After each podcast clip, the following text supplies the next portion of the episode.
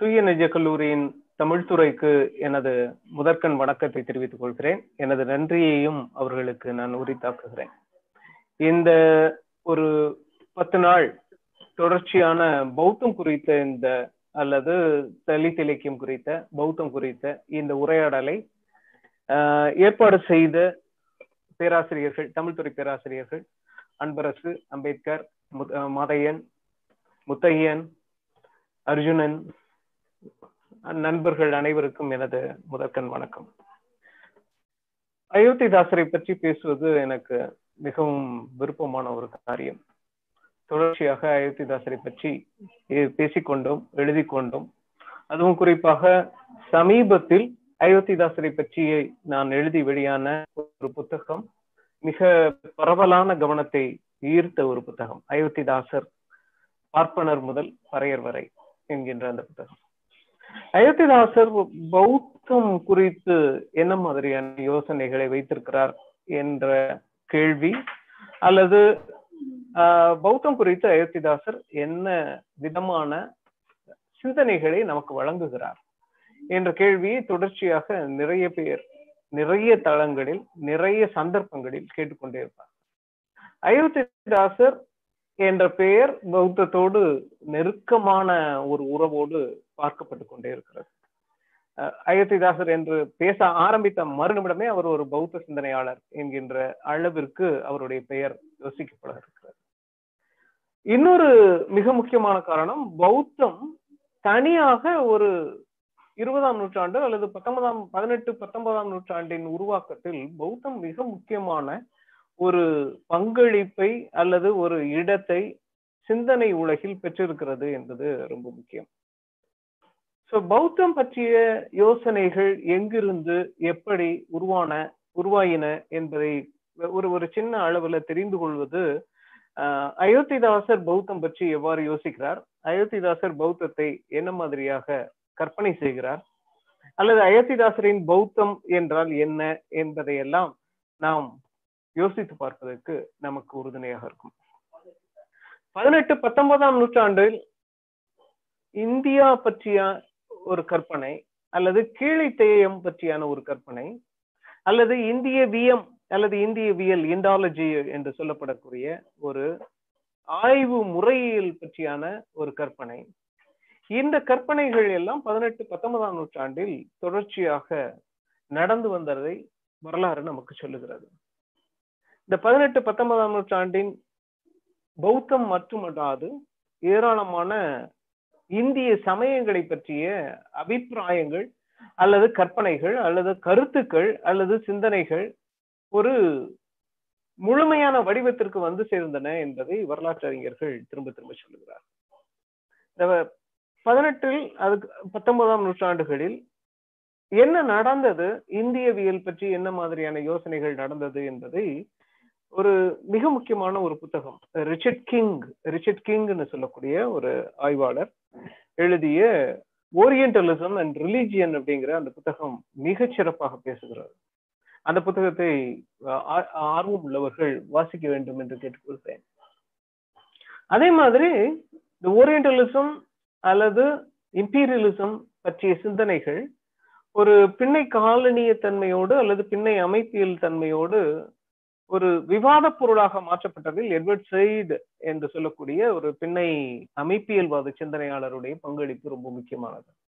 அவருடைய ஒரியன்டலிசம் என்ற புத்தகமும் இம்பீரியலிசம் கல்ச்சுரல் இம்பீரியலிசம் என்ற புத்தகமும் ரொம்ப முக்கியமான புத்தகம் ஆக எட்வர்ட் சைடு அதுக்கப்புறமாக Richard King particularly Richard King வந்து நேரடியாக இந்தியா பற்றிய மேற்கத்திய கற்பனைகள் எவ்வாறு உருவாக்கப்பட்டன?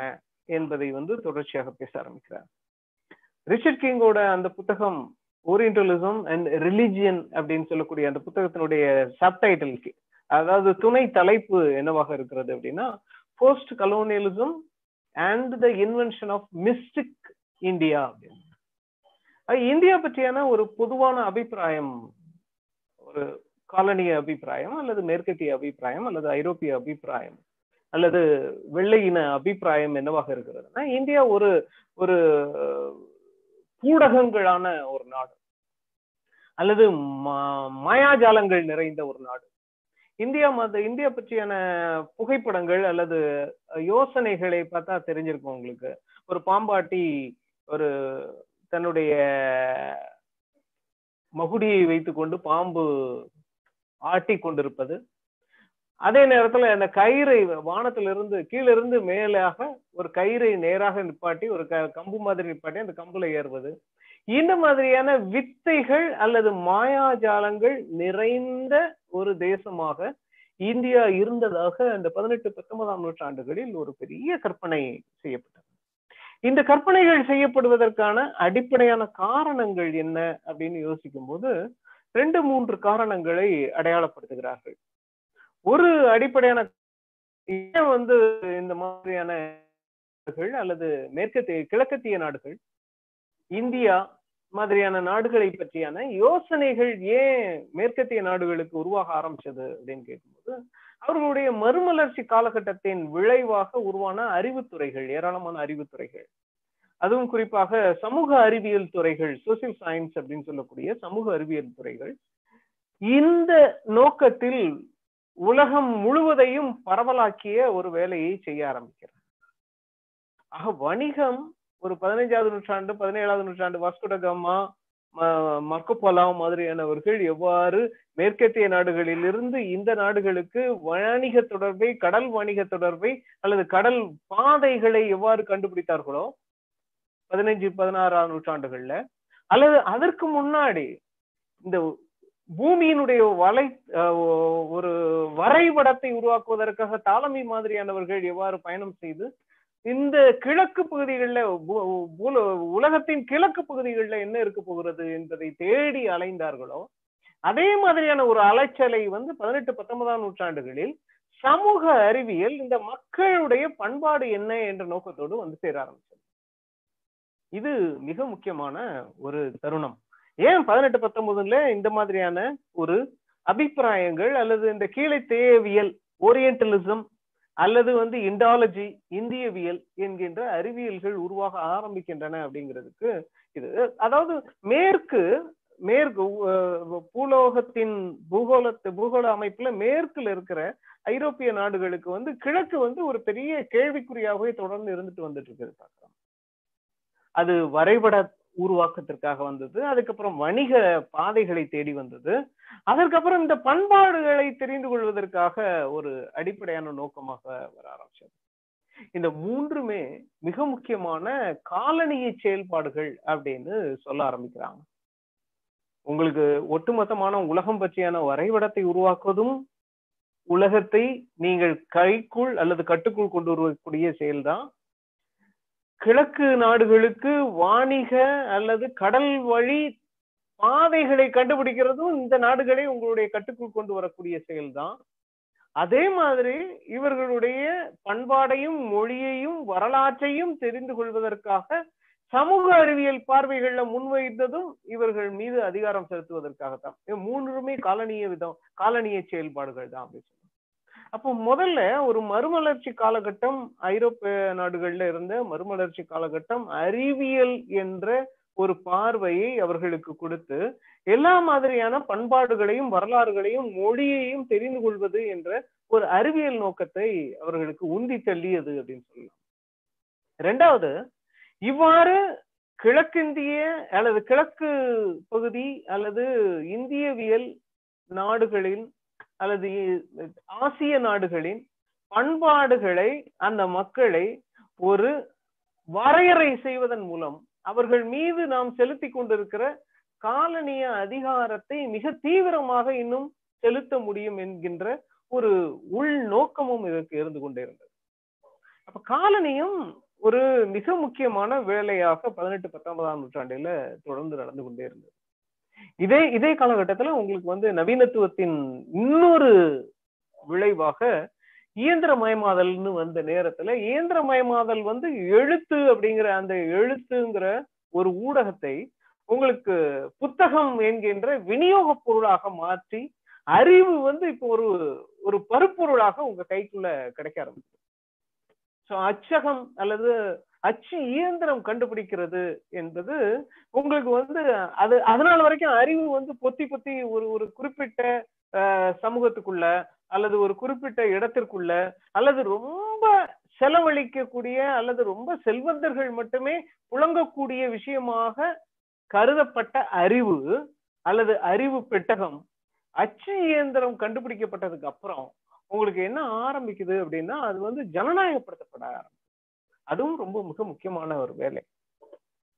அப்ப எழுத்தறிவுங்கிறது பரவலாக்குவதற்கான ஒரு அடிப்படையான ஒரு சூழல் வந்து உருவாக ஆரம்பிக்கும் அதுக்கு முன்னாடி வரைக்கும் எழுத்தறிவை பரவலாக்குறதுக்கான ஒரு தேவையே ஏற்படல. ஏன்னா எழுத்தறிவு பரவலாக்கி ஒண்ணுமே செய்யறதுக்கு இல்ல. யார் யாரெல்லாம் மருத்துவம் செய்கிறார்களோ யார் யாரெல்லாம் ஜாதகம் பார்க்கிறார்களோ யார் யாரெல்லாம் அர்ச்சகம் பார்க்கிறார்களோ அவர்களுக்கு தான் எழுத்தறிவு அப்படிங்கிறது இருந்துச்சு. ஏன்னா அவங்கதான் ஏடுகளோடு புழங்கக்கூடியவர்களாக இருந்தாங்க.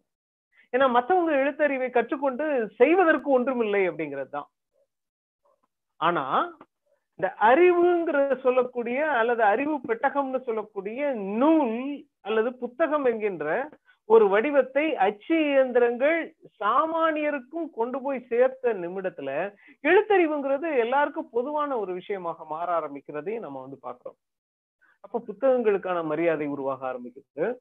புத்தக அப்ப நிறைய பணைய ஓலைச்சுவடிகள்ல அதாவது அதற்கு முன்னாடி வரைக்கும் இந்த பதினெட்டுக்கு முன்னாடி வரைக்கும் அறிவுங்கிறது எந்த வடிவத்தில் சேகரிக்கப்பட்டு கொண்டிருந்திருக்குதோ அது இந்த இந்தியாவில் எடுத்துக்கிட்டீங்கன்னா ஓலைச்சுவடிகள்ல. அந்த ஓலைச்சுவடிகளை எல்லாம் ஜனநாயகபூர்வமான அறிவு புத்தகமாக புத்தகங்களாக மாற்றக்கூடிய ஒரு பெரிய வேலையை செய்ய ஆரம்பிக்கிறாங்க. அந்த காலகட்டத்துல தான் உங்களுக்கு வந்து நிறைய காலனி அதிகாரிகளும் சரி நிறைய காலனிய ஆய்வாளர்களும் சரி உங்களுக்கு வந்து தமிழ் சமஸ்கிருதம் பாலி இந்த மூன்று மொழிகளிலும் உள்ள பழம் சுவடிகளை தேடி எடுத்து அதை அச்சுக்கு கொண்டு வரக்கூடிய வேலையை செய்ய ஆரம்பிக்கிறார். மேக்ஸ்முலர் இந்த மாதிரியான நகர்வுகள்லாம் இப்படித்தான் நடக்க ஆரம்பிக்கும் இந்த புத்தகங்களின் விளைவு தான் மேக்ஸ் இந்த புத்தகங்களின் விளைவு தான் கால்டுவல். இந்தோ ஆரிய மொழிகள் அப்படிங்கிற அந்த யோசனை உருவாறதுக்கு மிக முக்கியமான காரணம் இந்த புத்தகங்கள் அச்சுக்கு வந்ததுதான். திராவிட மொழி குடும்பங்கள் என்கின்ற ஒரு யோசனை வருவதற்கு மிக முக்கியமான காரணம் இந்த அச்சு புத்தகங்கள் அச்சுக்கு வந்ததுதான். அப்போ ரொம்ப தெளிவாக காலனியம் மறுமலர்ச்சி காலகட்டம் அதற்கு அப்புறமாக சமூக அறிவியல்கள் அச்சு இயந்திரம் இயந்திரமயமாதல் புத்தகம் என்கின்ற வரவு இது எல்லாம் சேர்ந்து உங்களுக்கு வந்து கீழைத்தேயம் அப்படிங்கிற ஒரு தனியான இன்னொரு அறிவு மரபு இருப்பதாக ஐரோப்பியம் யோசிக்க ஆரம்பிச்சது. அதாவது அதுவாள் வரைக்கும் ஐரோப்பிய சமூகங்கள் தங்களை எவ்வாறு யோசித்துக் கொண்டிருந்தன்னா இந்த உலகத்திலேயே அறிவுபூர்வமான ஒரே இனக்குழுவாக நாம தான் இருக்கிறோம் அவர்கள் முதல் முறையாக இந்தியால தான் அவர்களுக்கும் மேல அவர்களையும் மிஞ்சக்கூடிய ஒரு அறிவு சமூகத்தை சந்திக்க ஆரம்பிக்கிறார்கள். ஆப்பிரிக்கால கூட இது அவங்களுக்கு நடக்கல. லத்தீன் அமெரிக்க நாடுகள்ல கூட இது நடக்கல. வேற தெற்காசிய நாடுகள்ல எந்த பகுதியிலையும் இது வந்து இவ்வளவு தூரத்துக்கு நடக்கல. உங்களுக்கு வந்து சைனால இதே மாதிரி நடந்தது. ஆனா சைனால கூட உங்களுக்கு வந்து அதனுடைய மனத்தை தேடி திருப்பி இந்தியாவுக்கு தான் வந்து சேர ஆரம்பிச்சது. ஆசியா அவர்களுக்கு ஆசியாவில் அவர்களுக்கு இந்தியா மிக முக்கியமான ஒரு சவாலாக விளங்கியது அப்படிங்கிறது ரொம்ப முக்கியம்.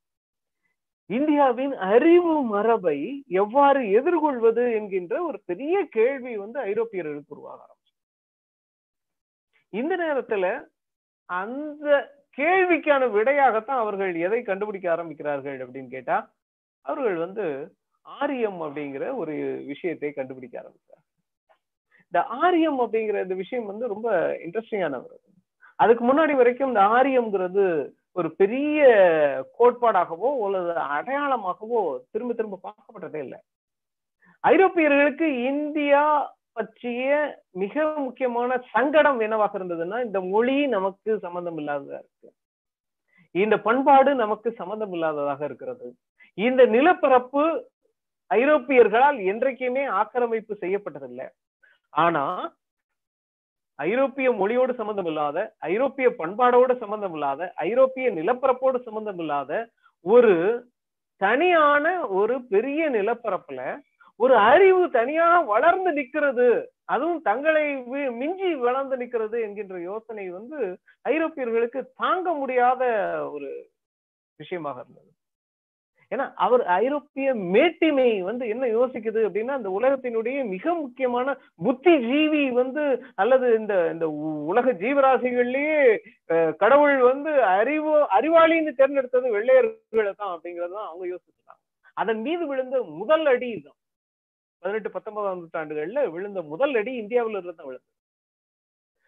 அப்ப இந்த நேரத்துல தான் இந்தியாவோடு அவர்கள் ஏதாவது ஒரு வகையில ஒரு உருவாக்குவதற்காக அவர்கள் யோசித்த போதுதான் அவர்களுக்கு கிடைத்தது இங்கே இருந்த வெள்ளைத்தோல் மனிதர்கள் அப்படி இங்க இருந்த வெள்ளைத்தோல் மனிதர்களை யோசிக்கும் போதுதான் அவங்களுக்கு வந்து இந்தோ ஆரியன் அப்படிங்கிற ஒரு கா- ஒரு ஒரு ஒரு ஃப்ரேஸையே அப்பதான் கண்டுபிடிக்க ஆரம்பிக்கிறாங்க.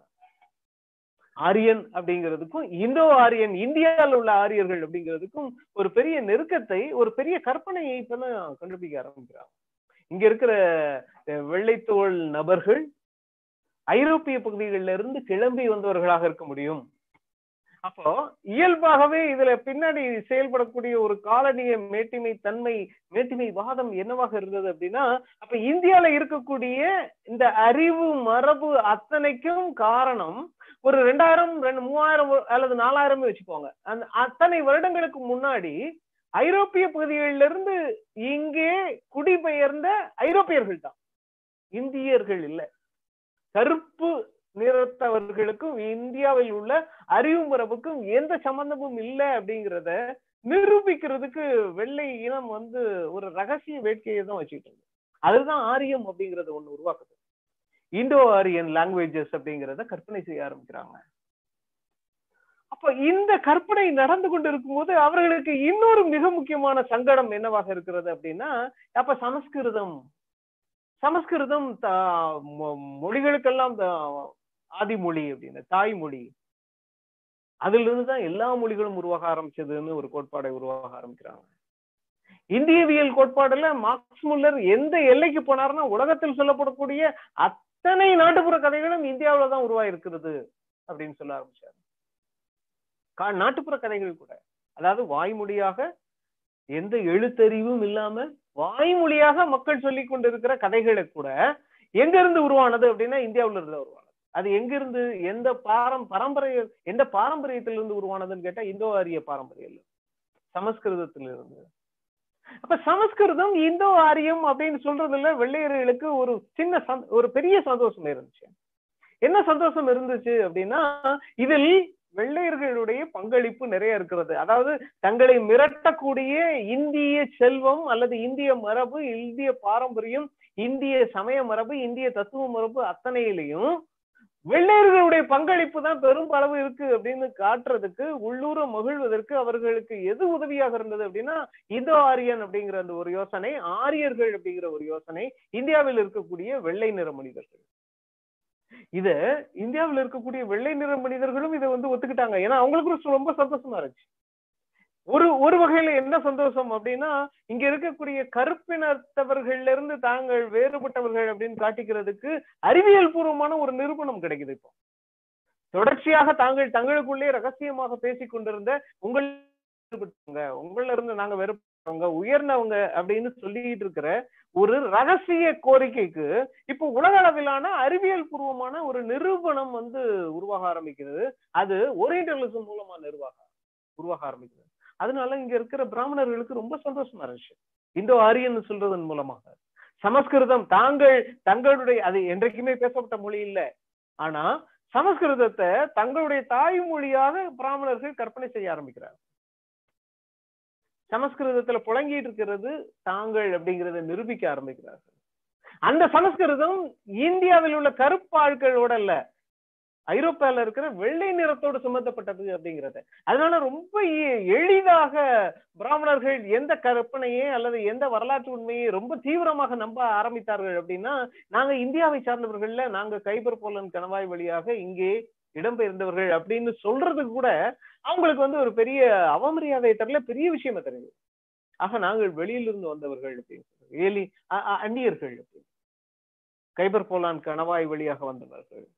அப்ப இந்தியாவில இருந்து இந்தியாவில் இருக்கிற இந்த பின்தங்கிய அல்லது ஒடுக்கப்பட்ட அல்ல கருப்பின அல்லது ஒரு- ஒரு பெரிய மக்கள் தொகை இருக்கு இல்லையா? இந்த மக்கள் தொகையிலிருந்து தங்களை வேறுபடுத்தி காட்டுவதற்கு ஓரியண்டலிசம் பிராமணர்களுக்கு ரொம்ப உபயோகமா இருந்தது. அதே நேரத்துல அது அவருக்கு இந்திய அறிவாளிகள்னு செய்தது. இதுதான் ரொம்ப முக்கியம் மிக முக்கியமான ஒரு விஷயம். அப்ப ஆரியம் அப்படிங்கிற அந்த கற்பனை இருக்கு இல்லையா? அந்த கற்பனை ஐரோப்பியர்களுடைய தாழ்வு மனப்பான்மையிலிருந்து உருவாக்கப்பட்ட ஆரியம்ங்கிற கற்பனை இங்க யாருக்கு இன்னும் பயனுள்ளதாக மாறியதுன்னா இந்தியாவில் உள்ள பிராமணர்களுக்கு ரொம்ப பயனுள்ளதா மாறுது. அப்ப இந்த இடத்துலதான் உங்களுக்கு பதினெட்டு பத்தொன்பதாம் நூற்றாண்டில் இங்கே நடைபெற்ற ஒரு மீட்டுருவாக்க செயல்பாடு. காலனியம் அச்சுத்தொழில் கிளைத்தையம் ஆரியம் இது சார்ந்து நடைபெற்ற ஒரு மீட்டுருவாக்க செயல்பாடுங்கிறது. ரெண்டு விதமான ஆதிக்க சக்திகளுக்கு ஆதிக்கத்திற்கு அல்லது ஆதிக்கத்தை தக்க வைப்பதற்கு துணை புரிவதாக இருந்தது. ஒன்று காலனிய சர்வாதிகாரம். இன்னொன்று பிராமணர்களின் வர்ண அதிகாரம். இந்த ரெண்டு வர்ண அதிகாரம் சர்வாதிகாரம். இந்த ரெண்டு அதிகாரங்களையும் நிலைநிறுத்துவதற்காக பதினெட்டு பத்தொன்பதாம் நூற்றாண்டுல இந்த மாதிரியான ஒரு வேலைகள் நடந்தது இது இதுதான் சூழல். இதுதான் பதினெட்டு பத்தொன்பதாம் நூற்றாண்டுகள்ல நடைபெற்ற ஒரு வரலாற்று சூழல். இந்த அரசியல் சூழலுக்குள்ளதான் உங்களுக்கு வந்து பௌத்தத்திற்குள் வேலை செய்வதற்காக அயோத்திதாசர் களமிறங்குகிறார். அயோத்திதாசரை விளங்கிக்கிறதுக்கு முன்னாடி இந்த வரலாற்று பின்புலம் வந்து நமக்கு தெரிவது ரொம்ப முக்கியம். சரி பௌத்தம் பற்றி என்னென்ன மாதிரியான கற்பனைகள்? ஏன்னா பௌத்தம் பற்றியான கற்பனை வந்து உலகளாவிய கற்பனை. பதினெட்டு பத்தொன்பதாம் நூற்றாண்டுல வெறும் பிராமணர்களும் அல்லது வந்து ஐரோப்பியர்களும் மட்டுமே இந்த வேலைகள்ல ஈடுபட்டுட்டு இருந்தவங்க இல்ல. நிறைய சின்ன சின்ன சின்ன சின்ன குரல்கள்லாம் கேட்க ஆரம்பிக்குது. உங்களுக்கு வந்து ஐரோப்பியர்கள் என்ன மாதிரியான ஒரு பௌத்தத்தை யோசிக்க ஆரம்பித்தார்கள்னா அவர்கள் ஐரோப்பியர்கள் வந்து என்லைட்மெண்ட் அந்த மறுமலர்ச்சி காலகட்டத்துல அறிவியல் அப்படிங்கிற அந்த வார்த்தையின் மீது உன்மத்தம் பிடித்தவர்களாக இருந்தார் எதையும் அறிவியல் என்று பார்க்கக்கூடியவர்களாக இருந்தார்கள். அப்ப அறிவியல் அப்படிங்கிறது அவர்களுக்கு வந்து ஒரு கராரான தன்மையுடையதாக நேர்மையானதாக அவர்களுக்கு தோன்றிக் கொண்டே இருந்தது. அப்ப பௌத்தத்தையும் அவர்கள் என்ன மாதிரியாக யோசிக்க ஆரம்பித்தார்கள் அப்படின்னு கேட்டா சயின்டிபிக்கா ரீகன்ஸ்ட்ரக்ட் பண்ணப்படுற புத்திசம் என்னவாக இருக்க முடியும்? Scientifically reconstructed Buddhism. அறிவியல் பூர்வமாக பௌத்தத்தை எவ்வாறு அகழ்ந்து எடுப்பது அப்படின்னு யோசிக்கும் போது ஐரோப்பியர்களுக்கு ரெண்டு மிக முக்கியமான சவால் இருந்தது. என்ன ரெண்டு மிக முக்கியமான சவால் அப்படின்னா பௌத்தம் பற்றியான யோசனைகளை அவர்கள் கை மேற்கொள்ளும் பொழுது ரெண்டு விதமான தரவுகள் அவங்களுக்கு வந்து தொடர்ந்து கடத்துக்கிட்டே இருந்தது. ஒன்று எழுத்து பதிவுகள் இன்னொன்று வாய்மொழி பதிவுகள். பௌத்தம் வாய்மொழி பகுதி பதிவு அப்படிங்கிறது என்ன எதை சொல்றோம் அப்படின்னா பௌத்தம் இன்றைக்கு சமகாலத்துல அதாவது பதினெட்டு பத்தொன்பதாவது இருபதாம் நூற்றாண்டுகள்ல பௌத்தம் எவ்வாறு மக்கள் மத்தியிலே வழங்கி வந்தது என்கின்ற பதிவுகளும் அவர்களுக்கு கிடைச்சது இந்தியால ரொம்ப சின்னதாக இருந்தாலும் இருந்தன என்றாலும் இலங்கை ச- சீனா ஜப்பான் கொரியா இந்த மாதிரியான தெற்கு ஆஹ் தெற்காசிய அல்லது வடகிழக்கு ஆசிய நாடுகள்ல பௌத்தம் வந்து வாழும் சமயமாக இருந்தது. அப்போ பௌத்தத்தினுடைய சமகால வாழ்க்கை என்கின்ற ஒரு தகவல் ஐரோப்பியர்களுக்கு பௌத்தம் பற்றியான யோசனையின் போது கிடைத்துக் கொண்டே இருந்தது. இன்னொரு விதமான தரவு என்ன கிடைச்சது அப்படின்னா பௌத்த நூல்கள் அப்படின்னு சொல்லக்கூடிய பிடகம் பெட்டி பெட்டியா கிடைச்சது பௌத்தம் பற்றியான நூல்கள் பெட்டி பெட்டியாக பிடகம் பிடகம்னா பெட்டி தானே? நிறைய பெட்டி பெட்டியா கிடைச்சது திரிபிடகங்கள் மூன்று பெரிய பெட்டிகள் கிடைத்தன இன்னும் நிறைய விள வியாக்கியானங்கள் விளக்க உரைகள் கிடைத்தன பாலியிலையும் சமஸ்கிருதத்திலையும் தமிழ்லையும் எழுதப்பட்ட ஏராளமான நூல்கள் தத்துவ நூல்கள் கிடைத்தன. விளக்க உரைகள் கிடைத்தன. அப்போ ரெண்டு விதமான பௌத்த தரவுகள் கிடைக்கின்றன. ஒன்று எழுத்து பதிவுகள். எழுத்து பதிவுகள் வரலாற்று பூர்வமாக ஏறக்குறைய கிமு ஆறாவது நூற்றாண்டிலிருந்து உங்களுக்கு வந்து எழுத்து பதிவுகள் தொடர்ந்து கிடைத்துக் கொண்டே இருக்கு இன்றைக்கு வாழ்ந்து கொண்டிருக்கக்கூடிய மக்கள் மத்தியிலிருந்து உங்களுக்கு பௌத்தம் எவ்வாறு நடைமுறைப்படுத்தப்படுகிறது என்கின்ற விஷயத்தையும் உங்களுக்கு கொடுத்துட்டு இருக்காங்க இப்ப ஐரோப்பியர்களுக்கு ஒரு பெரிய மிக முக்கியமான ஒரு கேள்வி இருக்கு. எது பௌத்தம்? புத்தகத்தில் அந்த எழுத்து எழுத்துகள் எழுத்தில் சொல்லப்படுவது பௌத்தமா? அல்லது இன்றைக்கு மக்கள் மத்தியில இருக்கிறது பௌத்தமா? எது பௌத்தமாக இருக்க முடியும் அப்படின்னு கேட்கும்போது சமயத்தை ரொம்ப தெளிவாக ஐரோப்பிய ஞானம் அல்லது ஐரோப்பிய அறிவியல் வந்து ரொம்ப தெளிவாக சமயத்தை ரெண்டா பிரிச்சிடும் ஒண்ணு கெனான் கெனான் அப்படிங்கிறது. அதாவது நூற்களில் புனித நூல்களில் சொல்லப்பட்ட விஷயம். இன்னொன்னு வந்து வாட் இஸ் இன் பிராக்டிஸ் இந்த தியரின்னு என்னதான் பிராக்டிஸ்னா என்ன? தியரி சமயத்தை பொறுத்தளவுல அல்லது ரிலிஜன் மதத்தை பொறுத்தளவுல தியரி வந்து மிக முக்கியமானது. ஏன்னா அது புனிதமாக பாதுகாக்கப்படும். புனித நூல்கள் அப்படின்னு சொல்றோம். கிறிஸ்தவத்துல பைபிள் புனித நூல் அது. பைபிள்ல சொல்லப்படுறதுக்கும் நடைமுறையில் இருக்கிற கிறிஸ்தவர்களுடைய வாழ்க்கைக்கும் பெரிய வித்தியாசம் இருக்கும். நிச்சயமா வித்தியாசம் இருக்கும். ஆனா ஒவ்வொரு முறையும் கிறிஸ்தவம் அப்படின்னு யோசிக்கும் போது பைபிள் தான் எழுத்து பதிவுகள் தான் உங்களுக்கு மிக முக்கியம். கடவுள் என்ன சொல்லியிருக்கிறார்? இயேசு என்ன சொல்லியிருக்கிறார்? பிதா என்ன சொல்லியிருக்கிறார்? பழைய ஏற்பாட்டுல என்ன சொல்லப்பட்டிருக்கு? அதே மாதிரியான முறைகளை இங்கேயும் கொண்டு வந்து அப்ப நிஜமான பௌத்தம் உண்மையிலே பௌத்தம்ங்கிறது என்னது அப்படின்னு கேட்க போனா அது அந்த நூல்களில் எழுதப்பட்டது தான் பௌத்தம். தம்மம். அந்த தம்மம் தான் பௌத்தம் அப்படின்னு சொல்ல ஆரம்பிச்சாங்க. புத்தர் என்ன சொல்லியிருக்கிறாரு? புத்தருடைய வாக்கியங்கள் என்ன? புத்தருடைய காட்சிகள் என்ன? புத்தருடைய நற்போதனைகள் என்ன? அந்த புத்தகங்களில் சொல்லப்பட்டதுதான் பௌத்தம் அப்படின்னு சொல்ல ஆரம்பிச்சாங்க. அப்ப இன்றைக்கு மக்கள் மத்தியிலே சமகாலத்துல நமக்கு வாழ்ந்துட்டு இருக்கிற மக்கள் மத்தியில இருக்கக்கூடிய தரவுகள் பௌத்த சடங்குகள் சம்பிரதாயங்கள் அதாவது இன் பிராக்டிஸ் புத்திசம் இருக்கு. அதையெல்லாம் என்ன செய்யறது அப்படின்னா அது வந்து கரப்டட் ஃபார்ம் ஆஃப் புத்திசம் இதுல இதுல ரொம்ப இன்ட்ரெஸ்டிங்கான ஒரு விஷயம் என்ன அப்படின்னா ஐரோப்பியர்களுக்கு இது ரொம்ப சந்தோஷமா இருந்துச்சு.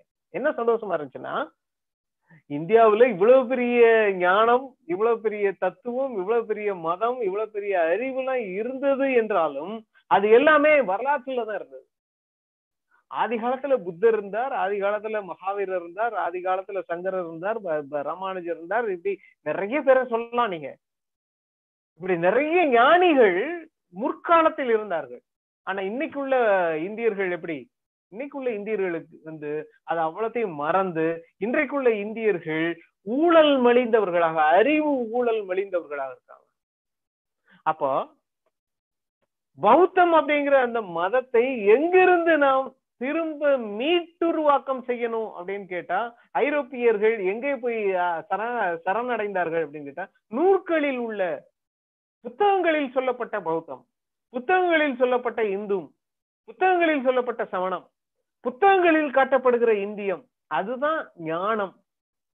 இன்றைக்கு வாழ்ந்து கொண்டிருக்கிற மக்கள்கிட்ட அதை எதிர்பார்க்க முடியாது அப்படின்னு சொன்னாங்க. இது ரொம்ப தெளிவா இன்றைக்கு இருக்கிற மக்களுக்கும் அந்த காலத்தில் சொல்லப்பட்ட விஷயங்களுக்கு எந்த சம்பந்தமும் இல்லை அப்படிங்கறத காலனியம் ரொம்ப தெளிவாக வகைப்படுத்தி வச்சிருக்கு அப்ப காலனியர்களுடைய பௌத்த கோட்பாடுகள் பௌத்த நம்பிக்கைகள் என்னவாக இருந்ததுன்னா பௌத்தம் வந்து ஒரு ஒரு ஒரு அற்புதமான தத்துவம் ஒரு அற்புதமான மதம் ஒரு அற்புதமான சிந்தனை அது முற்காலத்தில் இருந்தது. அதனுடைய சீனித்த வடிவம் அதனுடைய கரப்டட் ஃபார்ம் அதனுடைய வெகுஜன வடிவம் அல்லது அதனுடைய மலினமான வடிவத்தை தான் இன்னைக்கு நாம பார்க்க முடியுது உலகம் பூர்வம் என்ற யோசனையை ஐரோப்பியர்கள் திரும்ப திரும்ப சொல்லிக் கொண்டே இருந்தார் இது வந்து இங்கே ஆள்காட்டுக்கும் அயோத்திதாசருக்குமான அந்த வேறுபாடு வந்து இங்கதான் மறைந்திருக்கிறது. ஆள்காட் வந்து ரொம்ப தெளிவா ஹென்றி ஆள்காட் ரொம்ப தெளிவா பௌத்தத்தை இன்றைக்கு இன்றைக்கு இந்தியாவுல இருக்கக்கூடிய பௌத்தம் அல்லது மற்ற நாடுகளில் உள்ள பௌத்தத்துக்கும் அந்த புத்தகத்தில் சொல்லப்பட்டிருக்கிற பௌத்தத்துக்கும் பெரிய வேறுபாடுகள் இருப்பதாக ஆல்காட் திரும்ப திரும்ப வலியுறுத்தி கொண்டே இருக்கிறார். பிளாவட்ஸ்கி அதைத்தான் வலியுறுத்துறாங்க. திரும்ப திரும்ப பௌத்தத்தை ஒரு வரலாற்று மதமாக நிலைநிறுத்துவதில் காலனியம் தொடர்ந்து வேலை செய்து கொண்டே இருந்தது. இந்த பௌத்தம் அப்படிங்கறத தான் இவங்க வந்து ஒரு அறிவியல் பூர்வமான மதம். ஆசியாவின் ஒளி ஒளி அப்படின்னா அது எந்த மாதிரியான ஒளி? த லைட் ஆஃப் ஏசியா அப்படின்னு எழுதுறாரு ரைஸ் டேவிட் அது எப்போ? அது பழைய காலத்து ஒளி. இப்ப அந்த ஒளி என்ன ஆயிடுச்சுன்னா மங்கி போயிடுச்சு. இப்ப அந்த ஒளி இல்லை. இப்ப மக்கள்கிட்ட அந்த அந்த மாதிரியான தன்மைகள்லாம் பார்க்க முடியல.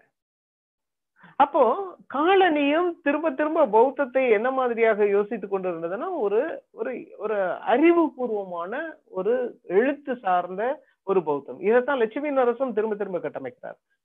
எசன்ஸ் ஆஃப் புத்திசம் அப்படிங்கிற அந்த புத்தகம் லட்சுமி நரசனுடைய புத்தகம் இதைத்தான் சொல்லுது. அறிவியல் பூர்வமான பௌத்தம். அதுல தத்துவார்த்த பூர்வமான அது தர்க்க ரீதியான விளக்கங்கள். இப்போ பௌத்தம் அப்படிங்கிறது மதம்னு யோசிக்கிறதுக்கு மறுத்து பௌத்தத்தை என்னவாக நினைத்தார்கள்? காலனியர்கள் என்னவாக நினைத்தார்கள்னா ஒரு அவர் அறிவியல் பூர்வமான ஒரு உரையாடலாக கட்டமைக்க விரும்பினார். அந்த அறிவியல் பூர்வமான உரையாடலுக்கும் இன்றைக்கு இருக்கிற இந்தியர்களுக்கும் அல்லது இன்றைக்கு இருக்கிற தெற்காசிய நாடுகள் அல்லது ஆசியர்களுக்கும் எந்த சம்பந்தமும் இல்லை. இன்றைக்கு இருக்கிற ஆசியர்கள் அது சைனாலையும் சரி ஜப்பான்லயும் சரி அந்த பௌத்தத்தின் மூட நம்பிக்கை தன்மையை வெளிப்படுத்தி கொண்டிருக்கிறார்கள். அறிவின் மூட நம்பிக்கையை தான் வெளிப்படுத்துகிறார்கள். அப்ப அறிவு பௌத்த அறிவு எங்கே உட்கார்ந்து இருந்தது அப்படின்னு கேட்டா புத்தகங்கள்ல தான் இருந்தது. இது பௌத்தம் பற்றியான ஒரு மிக முக்கியமான பார்வையாக இருந்தது. இன்னொரு பார்வை அதுவும் வந்து காலனியர்களே முன்வைத்த இன்னொரு மிக முக்கியமான பார்வை என்னன்னா வரலாற்றுல பௌத்தத்தை அதுவும் புத்தர் கௌதம புத்தர் அப்படிங்கிறவரை சித்தார்த்தருங்கிறவரை எங்கே பிளேஸ் பண்றது? எங்க கொண்டு வைக்கிறது? வரலாற்றுல எந்த காலகட்டத்துல அவர் இருப்பார் அப்படின்னு கேட்கும்போது இதுலதான் ரொம்ப மிக முக்கியமாக கிமு ஆறாவது நூற்றாண்டுன்னு அதை வடிவமைக்க ஆரம்பிக்கிறாங்க. கிமு ஆறாவது நூற்றாண்டுல புத்தர் அப்படிங்கிறவர் உருவானாரு. அப்போ இந்தோ ஆரிய கற்பனை வந்து உங்களுக்கு ரொம்ப தெளிவா சொல்லுது. ஆரிய இனம் வந்து அதற்கு முன்னாடியே இங்க வந்துருச்சு. இந்தியாவுக்குள்ள ஆரிய இனம் அதற்கு முன்னாடியே வந்துருச்சு.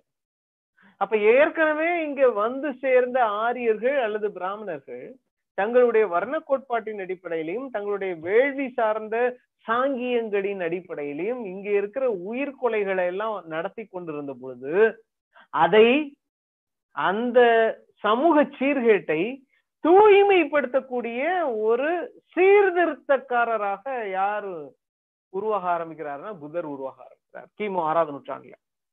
உங்களுக்கு வந்து ஆரியர்கள் இங்கே வந்தது வந்து அதுக்கு முன்னாடி. ஒரு மூவாயிரம் நாலாயிரம் வருடங்களுக்கு முன்னாடி.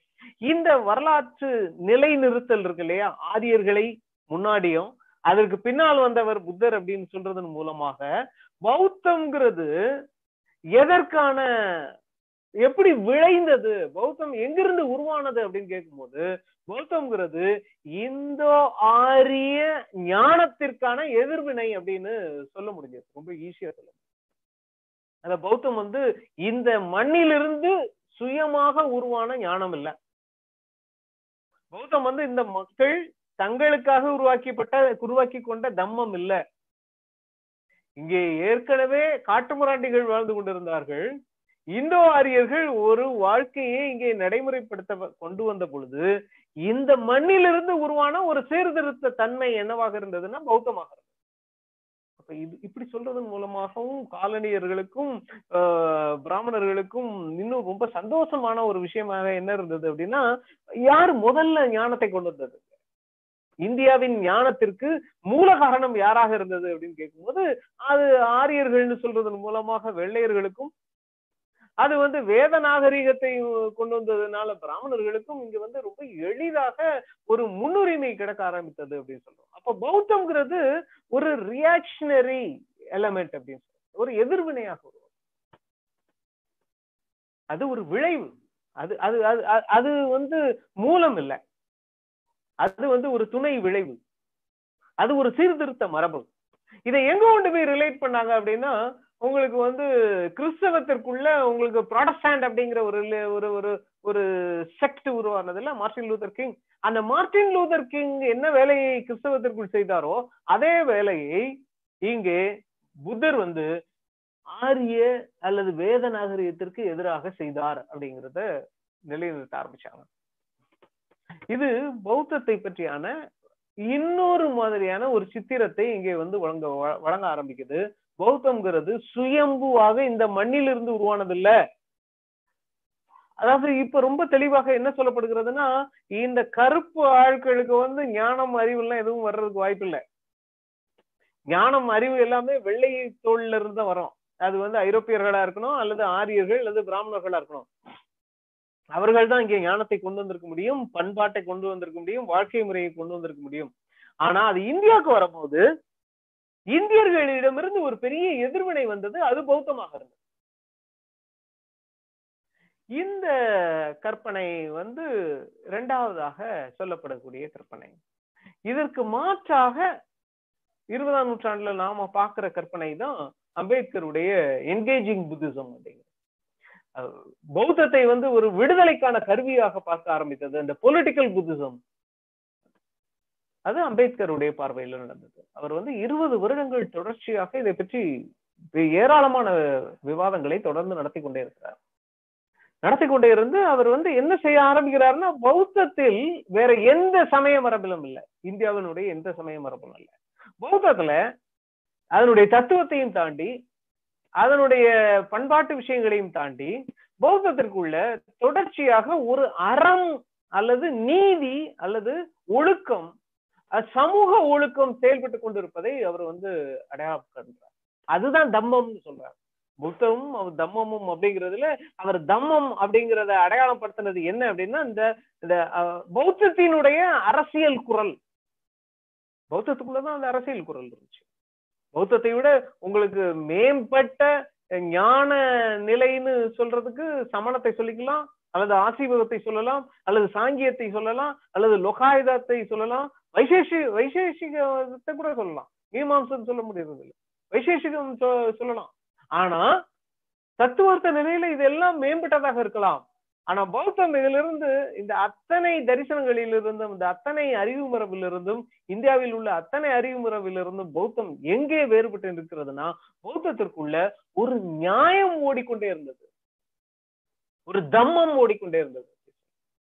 தொடர்ச்சியாக அது வந்து சமூகத்தில் நிலை பெறக்கூடிய அநீதிகளை தொடர்ந்து எதிர்த்து கொண்டே இருந்தது அப்படின்னு சொல்லுவோம். அந்த நீதி அந்த நியாயம் அந்த அநியாயத்திற்கு எதிரான குரல் இதைத்தான் அரசியல்னு சொல்றோம். அப்போ பௌத்த பௌத்தம் வந்து ஒரு அரசியல் குரலை தொடர்ந்து பேணி வந்து கொண்டே இருக்கிறது. இந்த அரசியல் குரலை வைத்துக் கொண்டுதான் பௌத்தம் வந்து ஆரியர்களுடைய வைதீகத்திற்கு எதிரான சீர்திருத்த தன்மைகளை கொடுத்ததாக அதை பின்னாடி கொண்டு வந்து நிப்பாட்டுறாங்க. ஆனா பௌத்தத்துக்குள்ள தவிர்க்க முடியாத வகையில ஒரு பெரிய எதிர்குரல் இருந்து கொண்டே இருக்கிறது. ஒரு சீர்திருத்த குரல் இருந்து கொண்டே இருக்கிறது. இதைத்தான் அம்பேத்கர் அடையாளப்படுத்துறார். அவர் எதை எதிர்க்க நினைத்தாரோ எந்த அநீதியை நோக்கி போராட நினைத்தாரோ அந்த அநீதியை நோக்கிய போராட்டம் இத்தனை வருட காலமாக இந்த நாட்டுல தொடர்ச்சியாக வெவ்வேறு தளங்கள்ல வெவ்வேறு நபர்களால் பௌத்தம் என்கின்ற பெயரில் நடந்து கொண்டிருப்பதை அம்பேத்கரால் பார்க்க முடிந்தது. அவங்க அத்தனை பேருக்கும் மானசீகமான ஒரு கலகக்காரனாக யார் விளங்கினார்? இந்த கற்பனை எங்கிருந்து வந்ததுன்னா புத்தருடைய கற்ப உருவமாக இருந்தது. புத்தர் தொடர்ச்சியாக விவாதங்களை நடத்தி கொண்டிருந்தவர் அப்படின்னு சொல்லிட்டே இருக்காங்க. இந்த விஷயத்துல இருந்து தான் பௌத்தம் அப்படிங்கிறது இந்த பொலிட்டிக்கல்னஸ் ஆஃப் புத்திசம். அம்பேத்கர் வந்து பௌத்தத்தை இந்த மாதிரியாக யோசிக்கிறாங்க காலனியர்களும் பிராமணர்களும் பௌத்தத்தை சயின்டிபிக்காகவும் அல்லது ஒரு ஒரு எதிர்வினையாகவும் அது ரிஃபார்மிஸ்டாகவும் யோசிக்கும் போது அம்பேத்கர் தான் பௌத்தத்தை என்னவாக யோசிக்கிறார் அப்படின்னா it is a revolutionary it is an emancipatory இதெல்லாம் தாண்டி அயோத்திதாசருடைய பார்வை வந்து பௌத்தத்தை என்னவாக இருந்ததுன்னா பௌத்தம் வந்து அயோத்திதாசர்கிட்ட இன்னும் அவர் காலனியர்களுடைய அத்தனை விஷயங்களையும் எதிர்க்கக்கூடியவராக பௌத்தத்தை என்னவாக மாற்றுகிறார் அப்படின்னா பௌத்தத்தை சாமானியர்களின் நீதிக்கான வேட்கையாக மாற்றுகிறார் சாமானியர்களின் நீதிக்கான வேட்கை அப்படிங்கிறது. அப்ப சாமானியர்கள் நீதிக்காகவும் தர்மத்துக்காகவும் ஒரு ஆசையை வெளிப்படுவதை எப்படி வெளிப்படுத்தி கொண்டிருக்கிறார்கள்னா தங்களுடைய வாழ்க்கை முறையை பௌத்த வாழ்க்கை முறையாக வைத்துக் கொண்டிருப்பதன் மூலமாக வெளிப்படுத்தி கொண்டே இருக்கிறார்கள் அப்படின்னு சொல்றாரு இது இது நான்கா நான்காவது விதமான பௌத்தம் பற்றியான சிந்தனை அப்படின்னு சொல்லுவாங்க. அப்ப பௌத்தம் பற்றி ஒரு அறிவியல் பூர்வமான விளக்கம் இருக்கு. பௌத்தம் வந்து ஒரு சீர்திருத்த சமயம்ங்கிற ஒரு விளக்கம் இருக்கு. பௌத்தம் வந்து ஒரு விடுதலைக்கான சமயம்னு விளக்கம் இருக்கு. பௌத்தம் ஒரு வாழ்க்கை முறை சாமானியர்களின் நீதி குறித்த வேட்கையை வெளிப்படுத்தும் வாழ்க்கை முறைங்கிற அயோத்திதாசரின் பார்வை இருக்கு. இந்த நான்கு விதமான பௌத்த எக்ஸ்பெரிமெண்ட்ஸ் தான் அதுலதான் அயோத்திதாசர் பௌத்தத்தை எவ்வாறு வேறு மாதிரி பார்க்கிறார் அப்படிங்கிறத நம்ம பார்க்கணும். அயோத்திதாசர் பத்தி உங்களுக்கு நான் பெருசா அந்த பேரை திருப்பி திருப்பி சொல்லிட்டு இருக்கேன். உங்களுக்கு வந்து ஒரு என்னுடைய புத்தகத்திலேயே தெரியும். இன்னைக்கு தமிழ்நாட்டுல நிறைய பேர் அயோத்திதாசரை பத்தி பேசிட்டு இருக்கோம். அதனால அயோத்திதாசர் பத்தி ஒரு பெரிய அறிமுகம் அவர் பிறந்தது பிறந்தது அவர் என்ன செய்தார் அப்படிங்கறத ரொம்ப சுருக்கமா சொல்லிடுறேன். அவர் ஒரு பெரிய தமிழறிஞர் முதல்ல. அயோத்திதாசரை எப்படி அறிமுகம் செய்வோம்னா அவர் ஒரு தமிழறிஞர். தமிழ் மரபிலிருந்து உருவான தமிழ் பாரம்பரிய மரபிலிருந்து உருவான ஒரு அறிஞர். அவர் நிறைய பழந்தமிழ் நூட்களுக்கு உரைகளை எழுதியிருக்கிறார். அவர் வந்து நிகண்டுகளை தொடர்ச்சியாக பயன்படுத்தி இருக்கிறார் நிறைய எழுதக்கூடியவர். அதற்கப்புறமாக அவர் ஒரு சிந்தனையாளர் கூட. இன்றைக்கு இன்றைக்கு வரைக்கும் இருபதாம் நூற்றாண்டின் தமிழ் அல்லது இந்திய அரசியலை தீர்மானிக்கக்கூடிய மிக முக்கியமான கருத்தாக்கங்கள்னு சொல்லக்கூடிய சுயமரியாதை திராவிடம் தொல்தமிழர் பிராமண எதிர்ப்பு இது அத்தனையையும் என்னன்னு வரையறை செய்து தந்தது யாரு அப்படின்னா அயோத்திதாசர் இப்ப இப்ப உங்களுக்கு அவருடைய பங்களிப்பு விளங்க ஆரம்பிக்கும் அப்படின்னு நினைக்கிறேன். அயோத்திதாசர் ஆயிரத்தி தொள்ளாயிரத்தி பதினாலுல இறந்து போயிட்டாரு. ஆனா அவருடைய பிடியிலிருந்து இன்னும் இந்திய அரசியலோ தமிழக அரசியலோ வெளியே போக முடியல. இன்னைக்கும் தமிழக அரசியல் இந்த கருத்தாக்கங்களோடு தான் இயங்கி கொண்டே இருக்கிறது. பிராமண எதிர்ப்பு தொல்தமிழர் திராவிடர் சுயமரியாதை பகுத்தறிவு இது அத்தனையையும் வரையறை செய்தது வந்து அந்த அந்த சிந்தனை தளத்துல அதை வந்து உருவாக்குனவர் வந்து அயோத்திதாசர் அப்படின்னு சொல்லி அயோத்திதாசர்ட்ட இன்னொரு மிக முக்கியமான தன்மை அவர் தமிழ் நாட்டுப்புறவியல் அப்படிங்கிற அதாவது ஃபோக்லோர் அப்படின்னு சொல்லக்கூடிய ஒரு பெரிய சயின்ஸோட ஃபாதர் அவர். அவர்கிட்ட ஒரு ஃபோக்லோர் ஒரு ஒரு ஒரு டிசிப்ளின் இருக்கு. தமிழ் நாட்டுப்புறவியல் நாட்டுப்புற மக்களுடைய வழக்காரை மக்களுடைய பண்பாடுகளை மக்களுடைய வ- வரலாற்றை எவ்வாறு அணுகுவது ஆராய்வது அவற்றை எவ்வாறு அலசுவது அப்படிங்கிற ஒரு முறையியலை அவர் உருவாக்கி தந்திருக்கிறார். சிந்தனையாளருங்கிற அளவுல அவர் மிக முக்கியமான பங்களிப்பை வழங்கக்கூடியவர். அவர் ஒரு பாரம்பரியமா அவருடைய குடும்பம் மரபுப்படி அவர் ஒரு சித்த வைத்தியர் சித்த மருத்துவர். ஏராளமான சித்த மருத்துவ ஏடுகளை பதிப்பித்தவர். சித்த வைத்தியத்தின் சமூக கடமைகளை தொடர்ச்சியாக பேசிக் கொண்டிருந்தவர். அவ- அவர் வந்து வைத்தியம் அப்படிங்கறத உடல் ரீதியான சித்தம் சித்தம் சித்த வைத்தியம்ங்கிறது உடல் ரீதியான பிரச்சனைகளை யோசித்துக் கொண்டிருந்த அதே நேரத்துல அவர் சமூக ரீதியான விஷயங்களையும் யோசிக்கக்கூடிய சிந்தனையாளராக இருந்ததுனால சமூகத்தையும் அவர் பெரிய உடலாக பார்க்கக்கூடிய தன்மையை வந்து தொடர்ந்து பார்க்க முடியும். அவர் எப்படி ஒரு சிந்தனையாளராகவும் தமிழறிஞராகவும் இருந்தார் அப்படிங்கிறதுக்கான அடிப்படை எங்கிருந்து அவருடைய யோசனையின் அடிப்படைகள் எங்கிருந்து வருகிறதுனா அவருடைய பிராக்டிஸ்ல இருந்து வருது. என்ன பிராக்டிஸ் அவர் ஒரு சித்த வைத்தியராக பிராக்டிஸ் பண்ணார் அப்படின்னு ஒரு தமிழறிஞர் ஒரு சிந்தனையாளர் ஒரு சித்த மருத்துவர். அதற்கு அப்புறம் அவர் தன்னுடைய கருத்துக்களை எவ்வாறு மக்களுக்கு பரப்பினார் அவருடைய வெளிப்பாடு என்னவாக இருந்தது அப்படின்னு கேட்டா அவர் ஒரு பத்திரிகையாளராக தன்னுடைய கருத்துக்களை பரப்பிக் கொண்டே இருந்தார் தன்னுடைய சிந்தனைகளை வெளிப்படுத்தி கொண்டே இருந்தார் தன்னுடைய தமிழ் அறிவை வெளிப்படுத்தி கொண்டே இருந்தார் தன்னுடைய தர்மத்திற்கான வேட்கையை வெளிப்படுத்தி கொண்டே இருந்தார் தமிழன் என்ற ஒரு பத்திரிகையை வார பத்திரிகையை ஆயிரத்தி தொள்ளாயிரத்தி ஏழுல இருந்து ஆயிரத்தி தொள்ளாயிரத்தி பதினாலு வரைக்கும் ஏழு வருடங்கள் தொடர்ச்சியாக நடத்தினார்.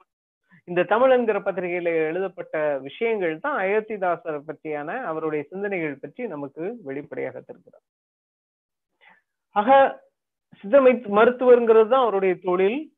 அந்த தொழில் அவரை அவருடைய தமிழறிஞர் அல்லது சிந்தனையாளர்ங்கிற அந்த அந்த அடையாளங்கள் தன்மைகளை வந்து மிக முக்கியமான தீர்மானிக்கிறது.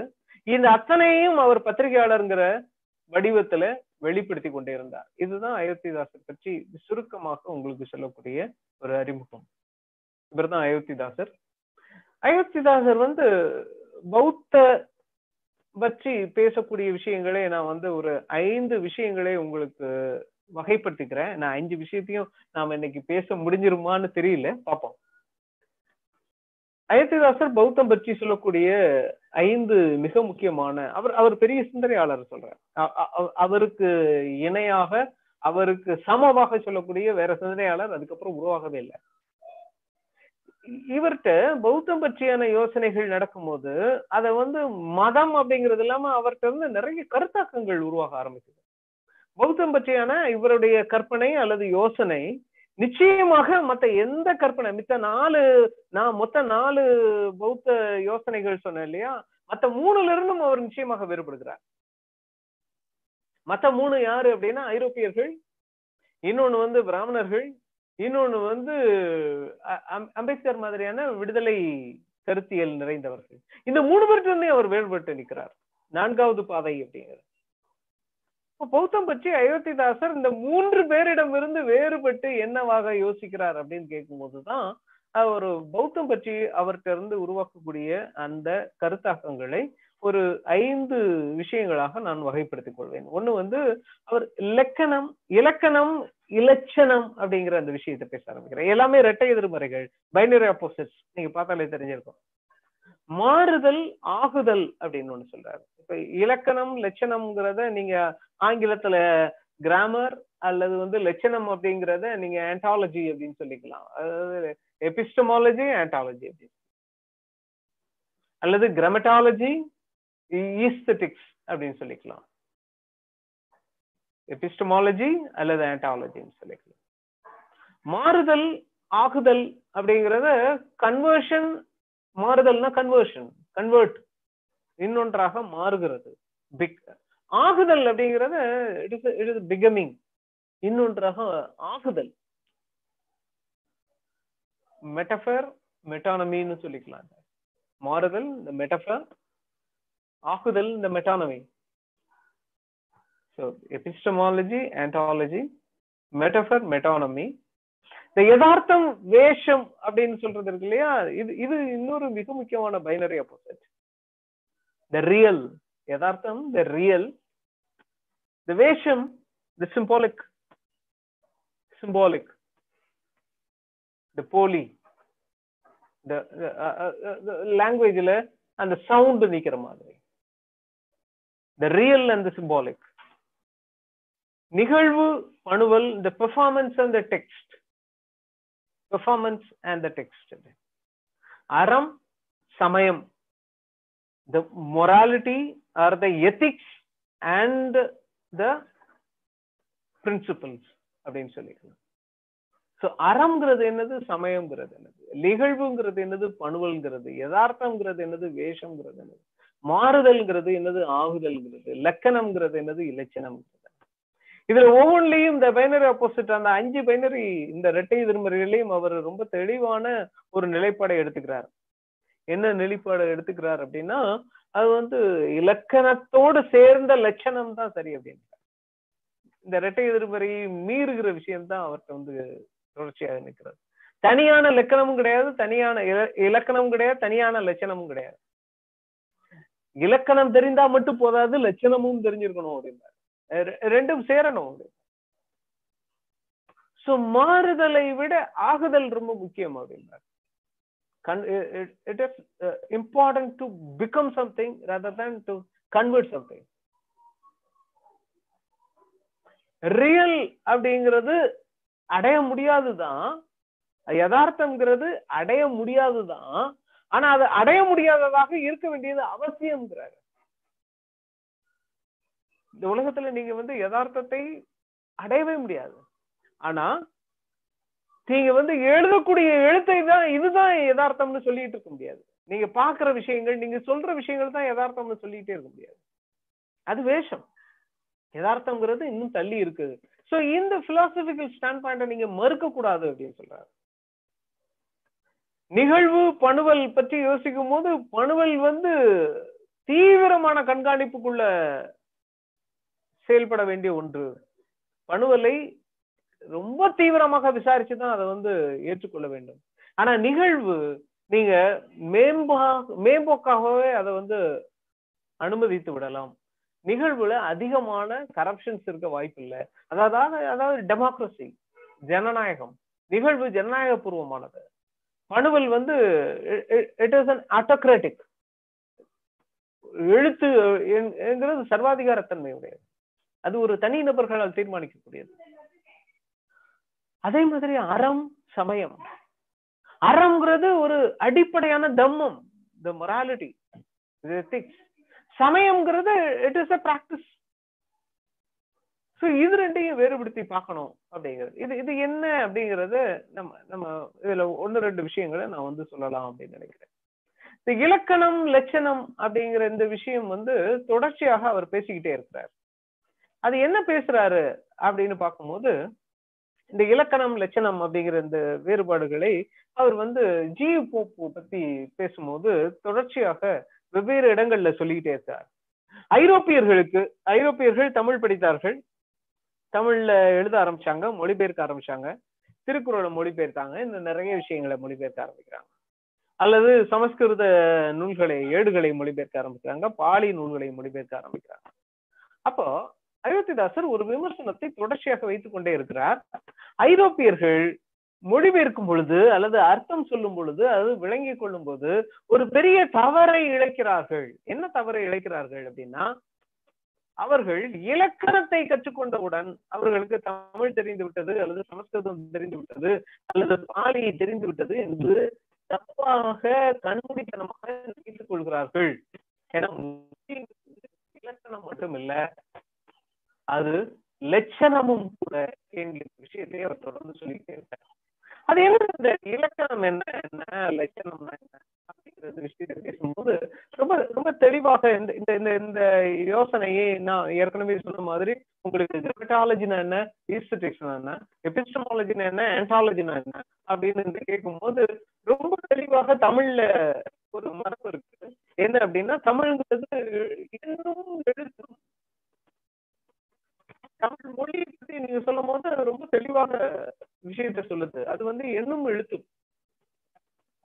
எண்ணுங்கிறது கணிதம்னு சொல்றோம். எழுத்துங்கிறது லெட்டர்ஸ்னு சொல்றோம். மொழின்னு சொல்றோம். தமிழ்ங்கிறது என்னது அப்படின்னு போது அது வந்து லெட்டர்ஸ் மட்டும் இல்லை. அதாவது எழுத்து அப்படிங்கிறது மட்டும் இல்லை அதுல எண்ணும் இருக்கு.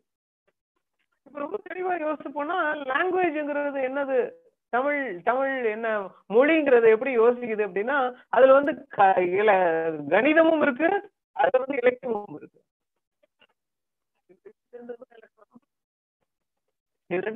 இலக்கணம்னு சொல்றோம். ஆனா தமிழ்ல இலக்கணம்னு சொல்றதுக்கும் ஐரோப்பியர்கள் கிராமர்னு புரிஞ்சுக்கிறதுக்கும் சம்பந்தமே இல்லை அப்படின்ற. ஐரோப்பியர்கள் கிராமர்ங்கிறத ஒரு இயந்திரத்தன்மை உடைய ஒரு விஷயமாக யோசிக்கிறார்கள் தமிழ்ல. இலக்கணம்ங்கிறது இயந்திரத்தன்மை உடையது இல்ல. அதுல வந்து எழுத்துங்கிற விஷயமும் இருக்கு. இதுலதான் அவர் வந்து நஞ்சு எழுத்து அமிர்த எழுத்து எல்லாம் பேச ஆரம்பிக்கிறார். இலக்கணத்துல அல்லது அது வந்து கணித சூத்திரமாக சொல்லப்படுகிற மெய் எழுத்துக்கு எழுத்தன உயிர் எழுத்துக்கு எழுத்தன உயிர்மெய் எழுத்துக்கு எழுத்தன ஆயுத எழுத்து எழுத்தன குற்றடப்படை குறி குற்றி எழுகிறோம் இது இதெல்லாம் இந்த மாதிரியான அத்தனை இலக்கண விஷயங்களையும் பேசக்கூடிய புத்தகம் இருக்கு இல்லையா? அதையெல்லாம் தாண்டி இதெல்லாம் நஞ்செழுத்து இதெல்லாம் அமிழ்த எழுத்து அப்படின்னு சொல்லக்கூடியதையும் தமிழ் இலக்கணம் அப்படிங்கிறாங்க. தமிழ் இலக்கணம்ங்கிறது எப்படி யோசிக்கப்பட வேண்டும் அப்படின்னு சொல்லும் போது ஆங்கிலத்துல கிராமர் சொல்லக்கூடாது மாதிரி இல்ல. அப்ப இங்க ஐரோப்பிய அறிஞர்கள் தமிழ் அறிஞர்கள் சொல்லக்கூடிய போப்புல இருந்து அல்லது வீரமா முனிவர்ல இருந்து பெஸ்கில இருந்து அவ்வளவு பேரும் திரும்ப திரும்ப என்ன தவறை இழைக்கிறார்கள் அப்படின்னா அயோத்திதாசர் சொல்வாராக இருக்கும் அப்படின்னா அவர்கள் ஐரோப்பிய மொழி மரபிலிருந்து ஒரு மொழியை கற்றுக்கொண்டு அல்லது மொழி இப்படித்தான் இருக்கணும்னு யோசிக்கிறது மாதிரி இங்க உள்ள மொழியை யோசிக்கிறார்கள். இங்க உள்ள மொழி இப்படி இல்லை அப்படின்ற. அப்ப இங்க உள்ள மொழி என்ன மாதிரியான மொழி அப்படின்னு கேட்கும்போது இங்க வந்து எண்ணும் எழுத்தும் சேர்ந்த மொழி அப்படின்னு. இலக்கியமும் கணிதமும் சேர்ந்ததுதான் மொழி அப்படின்றார். இப்ப இலக்கியத்தையும் கணிதத்தையும் எப்படி இணைக்கிறது? அது எப்படி இணைக்க முடியும்? ஏன்னா கணிதம்ங்கிறது வேற இலக்கியம்ங்கிறது வேற. மேத்தமேட்டிக்ஸ் அப்படின்னு ஆங்கிலத்துல சொல்றது வந்து entirely it is a different one அதனுடைய லாஜிக் அதனுடைய பிலாசபி எல்லாமே டிஃப்ரெண்ட் ஆனா லிட்ரேச்சர் அதுக்குள்ள வந்து சேரவே சேராது. ஆனா தமிழ்ல உங்களுக்கு என்ன மரபாக இருந்து கொண்டு இருக்கிறதுனா எண்ணையும் எழுத்தையும் சமமாக யோசிக்கக்கூடிய ஒரு விஷயமாக இருந்துகிட்டே இருக்கு. அப்போ ஒரு மொழினா என்னது அப்படின்னு கேட்கும்போது it it is a combination of mathematics and literature அப்படின்னு சொல்லி லிட்ரேச்சர்னா இங்க ஏஸ்தட்டிக்ஸ் அப்படின்னு இதத்தான் ஐரோப்பிய அறிஞர்கள் தவற விடுகிறார்கள் அப்படின்னு சொல்றாரு. அவர்கள் லட்சணத்தை எறிய மாட்டார்கள் அப்படின்னு சொல்றாங்க. அவர்களுக்காக பிரிச்சு காட்டுறாரு. நீங்க உங்ககிட்ட வச்சிருக்கிற கிராமர்ங்கிறதுல ஈஸ்தட்டிக்ஸ் இல்ல. அதனுடைய தம்மம் இல்ல அறம் இல்ல. ஒவ்வொரு மொழியிலயும் ஒவ்வொரு தம்மம் இருக்கு. இந்த தம்மம் அப்போ எல்லா லாங்குவேஜுக்கும் ஒரு ஆண்டாலஜி இருக்கு. ஒரு மெட்டாபிசிக்ஸ் இருக்கு. இது கிராமரியன்ஸ் நிறைய பேரே ஒத்துக்க மாட்டாங்க. எல்லா லாங்குவேஜுக்கும் எப்படி வந்து ஆன்டாலஜி இருக்க முடியும் ஒரு மெட்டாபிசிக்ஸ் இருக்க முடியும். அருபவமான விஷயங்கள் எப்படி மொழியில இருக்க முடியும் அப்படிங்கறத நிறைய இலக்கண ஆசிரியர்கள் ஒத்துக்க மாட்டாங்க. ஆனா தமிழ் அதை ஒத்துக்குது. தமிழ் அதான் சொல்லுது. அதான் அயோத்திதாசர் திரும்ப திரும்ப பேசிக்கிட்டே இருக்கிறாரு. உங்களுக்கு அது விளங்காது. நீங்க வந்து தமிழ் ஏன்னா நீங்க வந்து யார்கிட்ட போய் தமிழ் கத்துக்கிறீங்க? யார்கிட்ட போய் சமஸ்கிருதம் கத்துக்கிறீங்க? யார்கிட்ட போய் இது கத்துக்கிறீங்க? நீங்க வந்து புத்தகங்களை வைத்துக்கொண்டு இலக்கணத்தை கற்றுக்கொள்கிறீர்கள். இலக்கணம் மட்டும் இல்ல இந்த இந்த பதிவுகளை இந்த நூல்களை இந்த இங்க எழுதக்கூடிய எழுதப்பட்டிருக்கிற ஞான விஷயங்களை கற்றுக்கொள்வதற்கு உங்களுக்கு வந்து இலக்கண இந்த கிராமர் மட்டும் போகாது ஈஸ்தட்டிக்ஸ் வேணும். அப்ப தமிழ்ல இலக்கணம்னு சொல்றதுக்கு என்ன அர்த்தம் அப்படின்னா it is it is a combination of grammar and aesthetics அந்த ஈஸ்தட்டிக்ஸ் என்ன? அப்படின்னு கேட்கும்போது ரொம்ப இன்ட்ரெஸ்டிங்கா இப்போ இருபதாம் நூற்றாண்டுல மிக முக்கியமாக ஒரு பிரெஞ்சு தத்துவ அறிஞர் இன்னும் உயிர் வாழ்ந்து கொண்டிருக்கிற ஒரு தத்துவ அறிஞர் ஆலன் பேதியோ அப்படின்னு சொல்லக்கூடியவர் ஒரு பிலாசபர் அவர் வந்து ரொம்ப தெளிவாக ஒரு விஷயத்த சொன்னாரு. என்ன ஈவென்ட் அண்ட் ஈவென்ட் பீயிங் அப்படிங்கிற அந்த புத்தகத்துல மேத்தமேட்டிக்ஸ் இஸ் ஆன்டாலஜி அப்படின்னு பேச ஆரம்பிச்சார். இது ரொம்ப ரொம்ப இன்ட்ரெஸ்டிங்கானது கணிதம் ஒரு மெய்யியலாக எப்படி உருவாக முடியும் அப்படிங்கறது எல்லாருக்கும் பெரிய கேள்வியாக அப்பதான் அவர் வந்து என்ன பேச ஆரம்பிச்சாருன்னா கணம் இந்த கன கோட்பாடு செட் தியரி பத்தி பேச ஆரம்பிக்கிறார் அவர் அந்த பிலாசபில நம்ம இலக்கணத்துல இருக்குல்ல நம்ம நம்ம கணம் கணம் கணம் கணிதம்னு சொல்லிட்டு இருக்கோமே அத அதுதான் மேத்தமெட்டிக்ஸனுடைய அடிப்படைன்னு பேச ஆரம்பிக்கிறார். அந்த செத்தியரி பேசும்போது ரொம்ப இன்ட்ரெஸ்டிங்கான விஷயம் அது. அது தமிழோடு அப்படி நெருக்கமா இருக்கு. ஆலன் பாதியோட யோசனைகள் தமிழோடு அப்படியே நெருக்கமா இருக்கு. அதை வைத்துக்கொண்டு அந்த செட்டிகரை வைத்துக்கொண்டு அவர் மேத்தமேட்டிக்ஸ் வந்து ஒரு மெய்யியல் அப்படின்னு நிரூபிக்கிறார். அந்த செட் தியரி போடும்போது உங்களுக்கு ரொம்ப தெளிவா மேத்தமேட்டிக்ஸ் தெரிஞ்சவங்களுக்கு தெரியும்.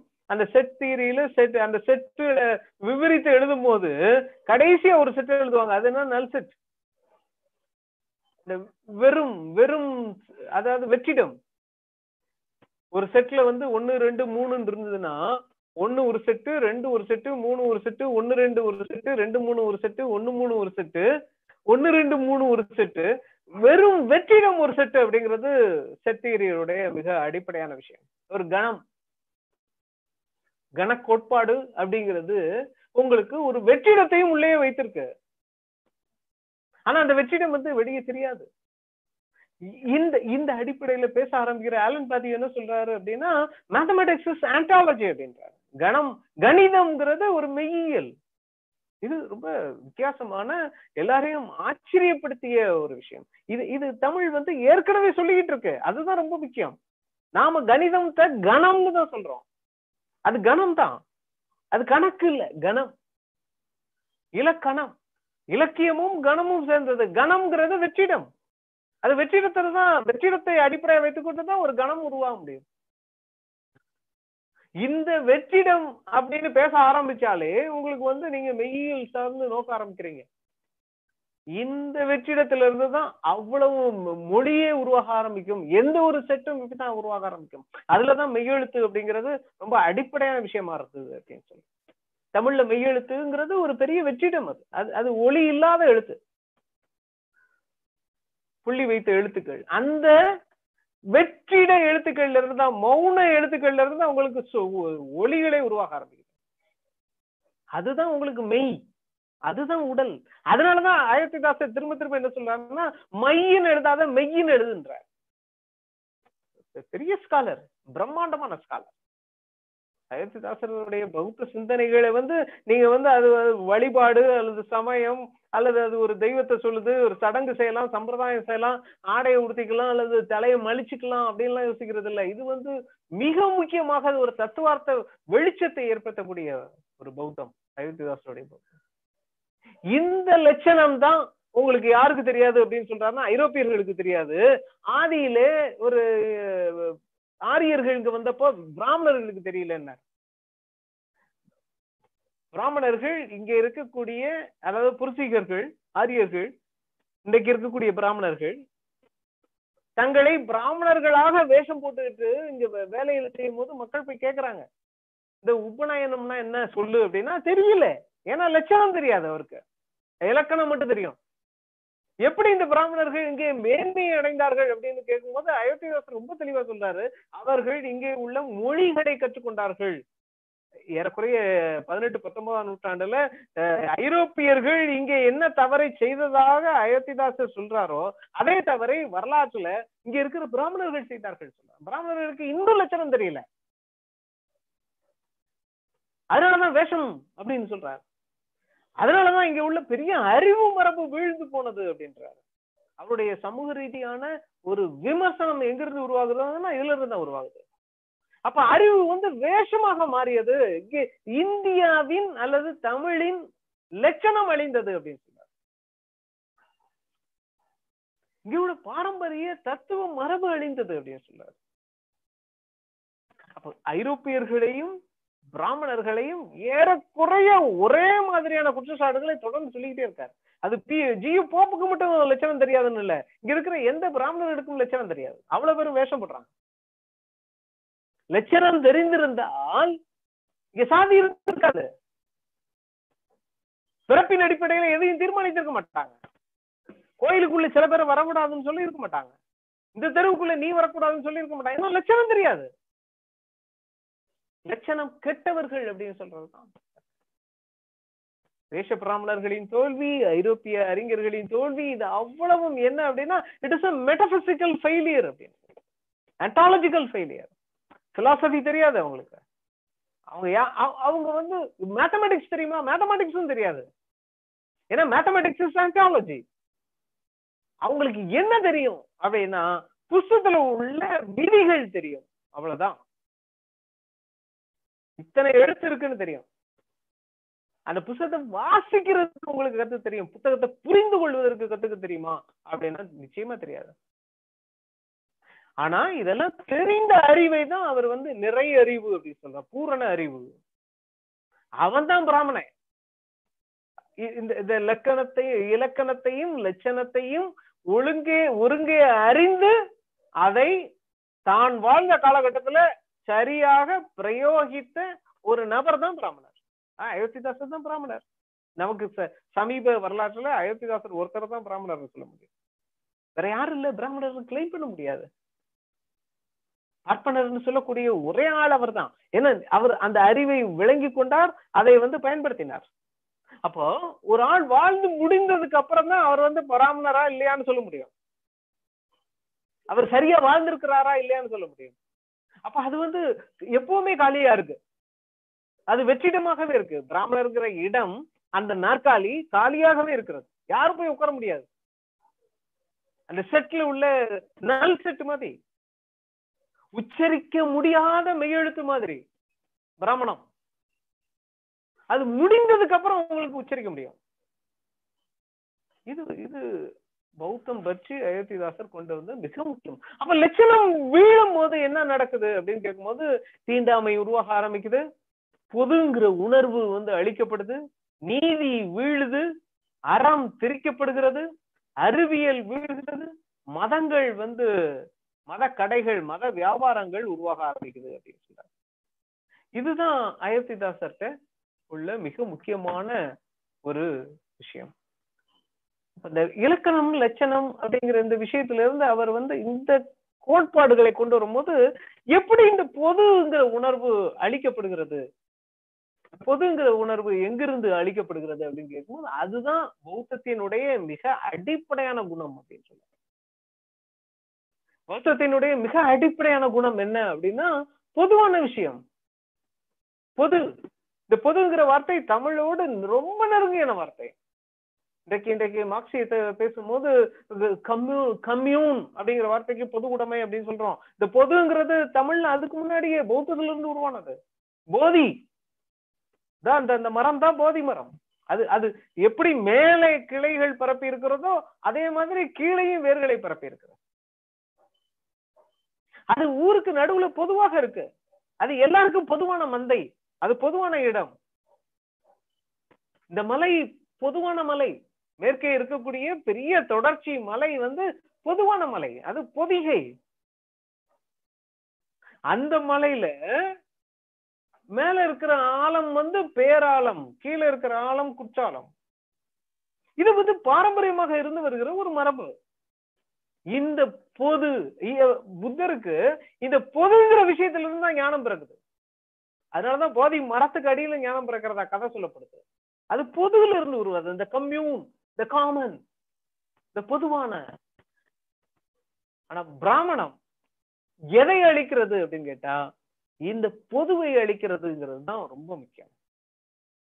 எல்லாரும் பொதுங்கிறத பிராமணம் வந்து அந்த வர்ணம் மூலமாக ஜாதி விஷயங்கள் மூலமாகவும் அது வந்து அழித்து விடுகிறது. அது என்ன செய்ய ஆரம்பிக்கிறது எல்லாரும் துண்டு துண்டுகளாக மாற்றுகிறது. இணைக்க முடியாத துண்டுகளாக மாற்றுகிறது. சாதிகளாக திரிக்கிறது. இதுதான் இந்த நாட்டில் நடைபெற்ற லட்சணத்தின் வீழ்ச்சி அப்படின்னு சொல்றாரு. இந்த பொதுங்கிற விஷயத்தை நோக்கி போவதுதான் உங்களுக்கு வந்து பௌத்தத்தினுடைய மிக முக்கியமான தன்மையாக சொல்லப்படுகிறது அப்படின்னு சொல்றோம். அப்ப இதை எங்க இருந்து அயோத்திதாசர் கட்டமைக்க ஆரம்பிக்கிறார் அப்படின்னு கேட்டா அவர் வந்து பெர்ஃபார்மன்ஸ் நிகழ்வுகள்ல இருந்து சொல்லும் போது இது இது அயோத்திதாசருடைய பௌத்தத்தை வந்து அந்த காலகட்டத்திலேயே நிறைய பேர் விமர்சிச்சாங்க. இது வந்து வில்லேஜ் புத்திசம் கிராம கிராமப்புற பௌத்தம். நாட்டு நம்ம வந்து நாட்டுப்புற பௌத்தம் அப்படின்னு மக்கள் மத்தியிலே பௌத்தம் இருந்து கொண்டு இருக்கிறது இது ரொம்ப தெளிவா அயோத்திதாசர் எப்படி வந்து ஒரு போஸ்ட் கலோனியல் திங்கராகவும் ஆன்டி கலோனியல் விமர்சனங்களிலிருந்து அவர் பின்னை காலனிய தத்துவ ஞானியாக எப்படி உருவாகிறார் அப்படிங்கிறது ரொம்ப முக்கியமான விஷயம் இது. அவர் தொடர்ச்சியாக காலனிய அறிவு மரபை எதிர்த்து கொண்டே இருக்கிறார் ஒரு ஆன்டி கலோனியல் விமர்சனங்கள் அவற்றை தொடர்ந்து வந்துகிட்டே இருக்கு. அதை வைத்துக்கொண்டு அவர் வந்து பின்னை காலனிய சிந்தனையாக எதை வடிவமைக்கிறார் அப்படின்னா சமயத்துல பௌத்தத்தை எங்கிருந்து கட்டமைப்பது? பௌத்தம் இந்தியால அழிஞ்சு போச்சுன்னு ஒரு முடிவு போடுறதா அப்படின்னு கேட்டா அவர் வந்து அந்த முடிவுக்கு வரக்கூடாது அப்படின்றார். ஏன் அப்படின்னா இங்கே இருந்து கொண்டிருக்கக்கூடிய நாட்டுப்புற தெய்வங்கள் அத்தனையும் பௌத்த தெய்வங்கள் தான் அப்படின்றார். அப்போ உங்களுக்கு வந்து காலனிய அறிவு மரபு அதுவும் குறிப்பா வந்து ஆந்த்ரோபாலஜி ஆஃப் ரிலிஜியன் அல்லது சோசியாலஜி ஆஃப் ரிலிஜியன் தொடர்ச்சியாக உங்களுக்கு என்ன சொல்லுது அப்படின்னா ஒரு எவல்யூஷனரி பேட்டர்னை சொல்லுது ஒரு பரிணாம வளர்ச்சியை சொல்லுது சமயத்தை விளங்கிக் கொள்வதில்லை. என்ன பரிணாம வளர்ச்சி? அது வந்து ஒரு இயற்கை வழிபாடு இயற்கையை வழிபடுதல் ஆரம்பத்துல இருந்திருக்கும். பழங்குடியினங்கள் அப்புறம் முன்னோர் வழிபாடாக வந்திருக்கும். அனிமிசம் அனிமேட்டிசம் இதெல்லாம் பார்த்திருப்பீங்க. முதல்ல அனிமிசம் இருந்திருக்கணும். இயற்கை வழிதல். அடுத்து அனிமேட்டிசம் முன்னோர் வழிபாடு அல்லது பொருட்களை வழிபடுதல். அதுக்கப்புறம் வந்து பாலித்தீசம் பல தெய்வங்களை வழிபடுதல்.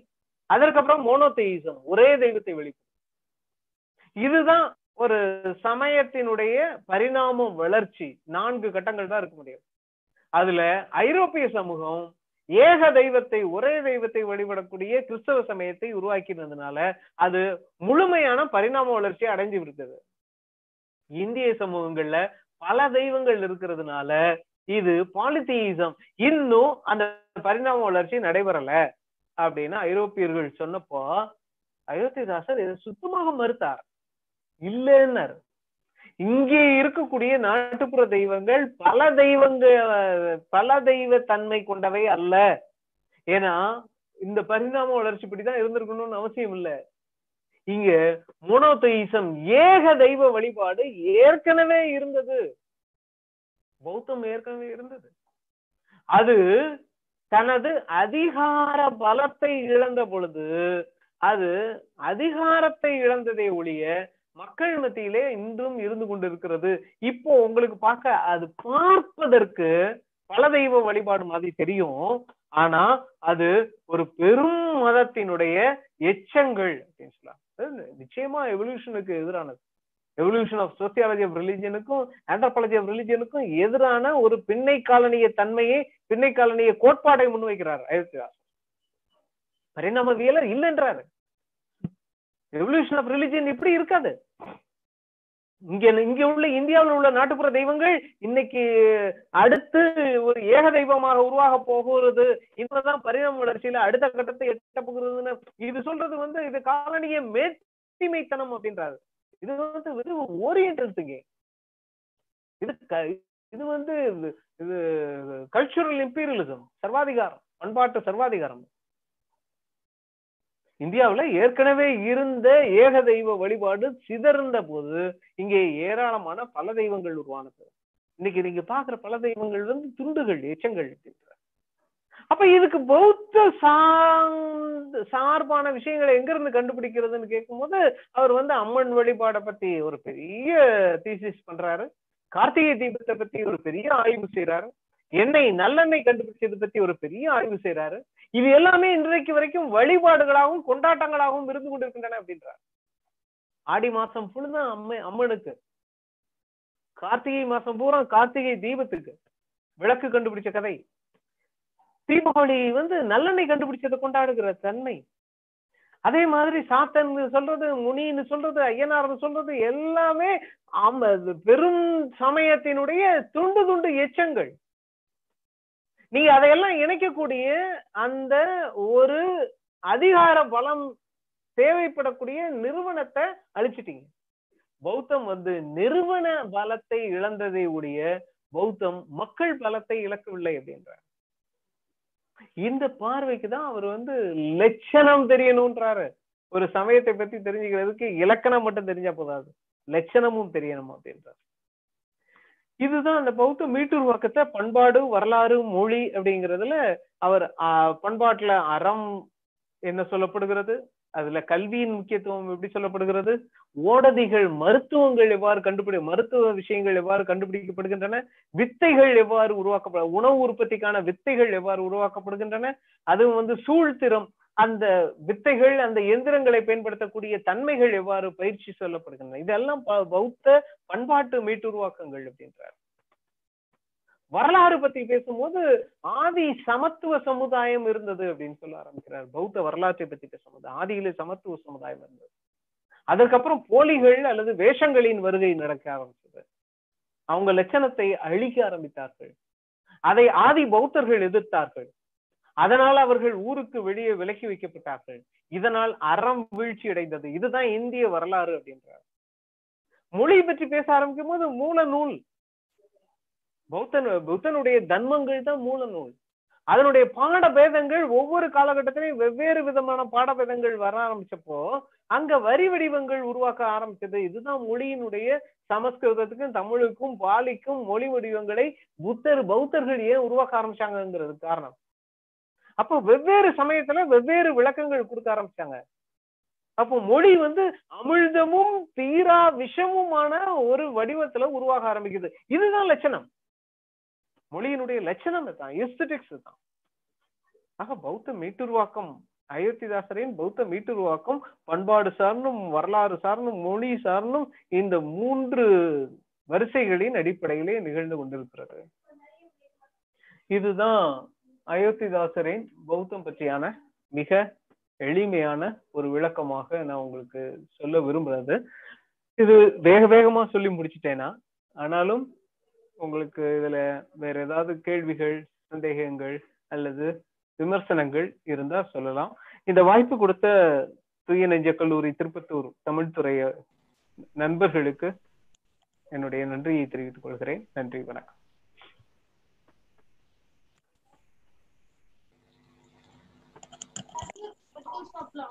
நன்றி ஐயா பௌத்தம் குறித்து அயோத்திதாசரின் பார்வைகள் என்கிற தலைப்பில் நம்மிடையே ஒரு சிறந்த ஆய்வுரையை நிகழ்த்தி இருக்கக்கூடிய நாட்டுப்புறவியல் மற்றும் பண்பாட்டு ஆய்வுகளினுடைய துறை தலைவர் ஐயா பேராசிரியர் முனைவர் டி. தர்மராஜ் ஐயா அவர்களுக்கு எங்களுடைய மனமார்ந்த நன்றிகளை தூய நெஞ்ச கல்லூரியின் சார்பாக தெரிவித்துக் கொள்கிறோம். ஐயா பொன்னையா? ஐயா வணக்கங்கய்யா. ஐயா வணக்கம் ஐயா. தர்மராஜ் ஐயா ரொம்ப அருமையான உரைங்கய்யா இன்னைக்கு வணக்கம் ரொம்ப அருமையா இருந்ததுங்கய்யா ரொம்ப அருமையா இருந்தது ரொம்ப சிறப்புங்கய்யா. அடியன் வந்து அயோத்தியாசர்ல ஆய்வு பண்ணியிருக்கேங்கய்யா. அயோத்தியாசருடைய ஆய்வு தாங்க முனைவரப்பட்ட ஆய்வு. ஓ அயோத்தியாசர் சிந்தனைகளை பத்தி ஆய்வு பண்ணியிருக்கேன். சமூக நான் ஐயா வந்து நான் மதுரை காமரா யூனிவர்சிட்டியை பார்த்தேங்க நானு. தாங்கள் தான் எனக்கு வந்து ரெஃபரன்ஸ் கோர்ஸுக்கு வந்து பரிந்துரை பண்ணியிருந்தீங்க. ஓகே ஓகே ஓகே சொல்லி ஆமா தாங்கள் தான் எனக்கு பரிந்துரை பண்ணிருந்தீங்க ரொம்ப மகிழ்ச்சிங்க ரொம்ப அருமையா இருந்ததுங்க உரை. வாழ்த்துக்கள்ங்க நன்றிங்க நன்றி. தற்பொழுது கேள்வி நேரம். ஆஹ், பங்கேற்பாளர்கள் சில வினாக்களை தங்களிடம் கேட்டிருக்கிறார்கள். அந்த வகையில் முதல் கேள்வி அயோத்திதாசரை பௌத்தம் நோக்கி தள்ளியது எது? தமிழ். அயோத்திதாசரை பௌத்தம் நோக்கி தள்ளியது தமிழ். அவர் அவர் ஏறக்குறைய அவருடைய பாரம்பரியம் அவருடைய மரபு இதெல்லாம் பார்க்கும்போது அவர் நிறைய மதங்களோடு தொடர்ச்சியாக ஒரு உரையாடலை கொண்டிருக்கிறார் அப்படின்னு சொல்றோம். அத்வைதானந்த சபையிலிருந்து அவருடைய வரலாறு ஆரம்பிக்கிறது. அதே நேரத்துல அவர் வந்து நிறைய காலனி காலனிய அறிஞர்களோடும் தொடர்ச்சியாக தொடர்புகளை வைத்துக் கொண்டே இருக்கிறார். அதனால கிறிஸ்தவம் பத்தியும் அவருக்கு தெரியுது. ஸோ சைவம் வைணவம் கிறிஸ்தவம் அப்படிங்கிற அன்றைக்கு பரவலாக இருந்திருக்கக்கூடிய அல்லது பேசுபொருளாக இருந்திருக்கக்கூடிய அத்தனை விஷயங்களையும் அவர் வந்து தொடர்ச்சியா பார்க்கிறார். அதுல ஆயிரத்தி எண்ணூத்தி தொண்ணூத்தி எட்டுல நடந்த அவர் சென்னை மகாஜன சபையில நடந்த ஒரு சம்பவம் அவர் வந்து தனிப்பட்ட அளவுல ஒரு பெரிய மனச்சிக்கலுக்குள் உருவாக்க ஆரம்பிக்குது. ஏன் வந்து இந்த பண்பாட்டுல பிராமணர்களுக்கும் பறையர்களுக்கும் ஒரு பெரிய விரோதம் இருந்து கொண்டே இருக்கிறது? ஏன் ஜாதியின் பேரால என்னைய வந்து காயப்படுத்துறாங்க? அப்படிங்கறத ரொம்ப அடிப்படையில அவர் கேட்க வேண்டிய கேள்வி. எதற்காக காயப்படுத்துகிறார்கள்? எதற்காக தொடர்ச்சியாக அவமதிக்கிறார்கள்? எதற்காக தொடர்ச்சியாக விலக்கி வைக்கிறார்கள்? எதற்காக தொடர்ச்சியாக தள்ளி வைக்கிறார்கள்? என்ன பிரச்சனை? அப்படின்னு கேக்குற அந்த கேள்வியில அவர் அதற்கான சான்றுகளை தகவல்களை தேட ஆரம்பிக்கும் போது அவரு அவருடைய தமிழ் அறிவு அவருக்கு ஏராளமான தமிழ் புத்தகங்களையும் ஏடுகளையும் பிரதிகளையும் கொண்டு வந்து சேர்க்கிறாங்க அந்த தமிழ் தான் அந்த தமிழ் இலக்கண இலக்கண இலட்சண தமிழுடைய இலக்கணமும் லட்சணமும் தான் அவரை வந்து பௌத்தத்திற்கு தள்ளி சென்றது. அவர் பௌத்தத்தை வந்து தமிழ்ல இருந்து தான் கண்டுபிடிக்கிறார். தமிழ் அறிவு தான் அவருக்கு பௌத்தத்தை கொண்டு வந்து சேர்க்குது. ஆனா அடிப்படையில இருந்த கேள்வி என்ன அப்படின்னா ஏன் என்ன எனக்கான சுயமரியாதை எங்க எங்க போச்சு? ஏன் என் சுயமரியாதை ஏன் திரும்ப திரும்ப காயப்படுத்தப்படுகிறது? இது அடிப்படையில அவர் வந்து ஒரு ஒரு சிந்திக்கிற மனிதனாக கேட்ட கேள்வி. இந்த கேள்வியும் அந்த தமிழ் அறிவும் தான் அவரை வந்து பௌத்தத்துக்கு கொண்டு வந்து சேர்க்குது. அப்படிதான் இதை வந்து விளங்கிக்கணும். சுயமரியாதையும் தமிழ் ஞானமும் தமிழ் அறிவும் மொழி அறிவும் இதை வந்து சேர்க்குது இதைத்தான் உங்களுக்கு வந்து ஏறக்குறைய இலக்கணம் லட்சணம்னு சொல்றது. சுயமரியாதை ஒரு மனிதனுடைய அடிப்படையான லட்சணம் இல்லையா? அந்த இலக்கணமும் லட்சணமும் தான் பௌத்தத்துக்கு கொண்டு வந்து சேர்க்குதுன்னு சொல்லுவேன் நான். எபிஸ்டமாலஜி அண்ட் ஆண்டாலஜி இந்த மெட்டபிசிக்ஸ் இது ரெண்டும் சேர்ந்ததுதான் உங்களுக்கு வந்து அவரை பௌத்தத்துக்குள்ள கொண்டு வந்து சேர்க்கும் ஐயா அடுத்த கேள்வி. ஆரியர்கள் ஆதிக்கம் மேலோங்க காரணம் என்ன ஐயா? ஆரியர்கள் ஆதிக்கம் மேலோங்குவதற்கு உங்களுக்கு வந்து ரொம்ப தெளிவா இது வந்து தொடர்ச்சியாக இந்த ஆதிக்கம் மேலோங்கி இருந்ததா அப்படின்னு கேட்டா இல்ல. அப்படி இருந்ததுன்னா அவர்கள் நிச்சயமாக தங்களுடைய இந்த யோசனைகள்லாம் வந்திருக்கிறதுக்கு வாய்ப்பே இல்லை. ஆரியர்கள் தான் இவ்வளவு பெரிய சதியை செய்து கொண்டிருக்கிறார்கள். நம்ம யோசிக்கிறதுக்கு வாய்ப்பில்லாத அளவுக்கு அவர்கள் தொடர்ச்சியாக இந்த மேலோங்கி இருந்தார்கள் அப்படின்னு யோசிக்க முடியாது. ஏன்னா அப்படி இருந்திருந்தா அவங்களுக்கு சாதகமான விஷயங்களையே வைத்துக்கொண்டு மற்ற அவ்வளத்தையும் அழிச்சிருக்கலாம். ஆனா அதை செய்ய முடியல அவங்களால. அப்போ ஆரியர்களுடைய கை எப்பவுமே மேலோங்கி இருந்ததுன்னு சொல்றதுக்கு இல்லை. அவர்கள் தொடர்ச்சியாக தங்களுடைய அஹ், அரசியலை முயற்சி செய்து கொண்டே இருக்கிறார்கள். இப்போ அந்த காலனி ஆட்சி காலகட்டத்துல இந்த அரசியலுக்கு ஒரு வலுவான ஒரு ஒரு அஹ், அடித்தளம் அவங்களுக்கு கிடைச்சிருச்சு. அதாவது ஐரோப்பியர்களுடைய முட்டாள்தனம் இங்கே பிராமணிய வர்ண மேலாண்மையாக இங்க மாறிட்டது அப்படிங்கறதா நம்முடைய இந்த சமகாலத்தினுடைய கேடு. ஆனா இதே மாதிரி பிராமணர்களுடைய அதிகாரம் வரலாறு நெடுகிலும் மேலோங்கி இருந்தது அப்படின்னு சொல்றதுக்கெல்லாம் இல்ல. வெவ்வேறு நூற்றாண்டுகள்ல வெவ்வேறு மன்னர்கள் இருந்த போது வெவ்வேறு தன்மைகள்ல இது இருந்தது. ஆனா ஒவ்வொரு காலகட்டத்திலையும் அவர்கள் முயற்சி செய்து கொண்டே இருக்கிறார்கள். தங்களுடைய வேஷத்தின் காரணமாக தாங்கள் தான் இந்த சமூகத்தில் அல்லது இந்த மானுட பிறவியில் உயர்ந்தவர்கள்னு சொல்றதுக்கு முயற்சி செய்து கொண்டே இருக்கிறார்கள் தங்களுடைய நிறத்தை காட்டி. ஆனா எப்பவும் எல்லா காலகட்டத்திலையும் அது வந்து செல்லுபடி ஆச்சுலாம் சொல்றதுக்கு இல்ல. நம்மளுடைய இந்த காலனிய பின்னை காலனிய சூழல்ல அது செல்லுபடி ஆயிருக்கு. ஏன்னா அந்த வெள்ளையர்களுடைய முட்டாள்தனத்தினால வெள்ளையர்களுடைய தாழ்வுணர்ச்சியினால அவர்களுடைய கீழே தேயம்ங்கிற அந்த கற்பனையினால அவர்களுடைய இந்தியவியல் கற்பனையினால அவர்களுடைய இந்தோ ஆரிய மொழிகள்ங்கிற கற்பனையினால இது எல்லாமே அவர்களுடைய தாழ்வு மனப்பான்மையினால உருவானது. வெள்ளையருடைய முட்டாள்தனம் தான். அவர்கள் ஒரு ஒரு ஒரு இயந்திர கதியிலான யோசனையை வைத்திருந்ததுனால இன்றைக்கு பிராமணர்களுடைய கை வந்து மேலோங்கி இருக்கிறதா நாம பார்க்க முடியுது. ஆனா இன்னைக்கு கூட அதை வந்து நாம தொடர்ச்சியாக விமர்சித்துக் கொண்டிருக்கிறோம் தொடர்ச்சியாக எரித்து கொண்டிருக்கிறோம் அப்படின்னு கேட்கும்போது வரலாறு நடிகளும் அவர்கள் மேலோங்கி இருந்தார்கள் அப்படின்னு சொல்றதுக்கெல்லாம் இல்லை. அவர்கள் தொடர்ச்சியாக தங்களுடைய வேஷத்தை செய்து கொண்டே இருக்கிறார்கள். தங்களை ஞானிகளாகவும் தங்களை அறிவாளிகளாகவும் வேஷம் போட்டுக் கொண்டே இருக்கிறார்கள் அப்படிங்கிறது ரொம்ப முக்கியம். தாங்கள் தான் யதார்த்தம்ங்கிறத நிரூபிக்க விரும்பிக் கொண்டே இருக்கிறார்கள். இந்த உண்மை அப்படிங்கிறது தாங்கள் தான். அது அது வேஷம் வந்து திரும்ப திரும்ப அதை தான் சொல்லுவோம். உண்மை என்னைக்குமே தன்னை இந்த உண்மை என்று நிரூபிக்க முயற்சி செய்யவே செய்யாது. ஏன்னா உண்மையை யார்கிட்ட போய் உண்மைன்னு நிரூபிக்கணும்? எப்பவுமே போலி தான் தன்னை உண்மைன்னு நிரூபிக்க முயற்சி செய்து கொண்டே இருக்கும். அந்த முயற்சியை தொடர்ச்சியாக பிராமணர்கள் செய்து கொண்டே இருக்கிறார்கள் அப்படிங்கிறது உண்மை. அதனால ஆரியர்களுடைய மேலாண்மை நடந்தது முடிந்தது நடந்துருச்சு. அது என்னைக்கு வந்தார்கள் அப்படிங்கறதுல இல்ல. தொடர்ச்சியாக இன்னைக்கும் அவங்க முயற்சி செஞ்சுட்டு இருக்காங்க. இன்னைக்கு இந்த இவ்வளவு தெளிவாக நாம பேசல அப்படின்னா இன்னைக்கும் முயற்சி செய்து அவர்கள் மேலதான் வருவாங்க. அவர்களுடைய வேஷத்தை தான் தொடர்ந்து நிரூபிக்க விரும்புவார்கள் அப்படிங்கிறது தான் ரொம்ப முக்கியம். அடுத்த கேள்வி ஐயா. அயோத்திதாசரின் பௌத்தம் தமிழ் பண்பாட்டின் கூறுகளை கொண்டது.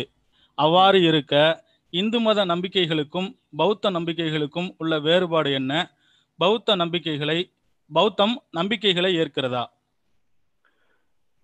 இல்ல இப்ப இப்ப நான் ஒரு இப்ப முதல்ல வந்து கேள்வியில் உள்ள இந்து மத அப்படிங்கிற அந்த விஷயத்தையே நான் வந்து பௌத்தம் பௌத்தம் இந்து அப்படிங்கிற இந்த ரெண்டு விஷயத்தையும் நம்ம வந்து குழப்பிக்கிறோம் நிறைய.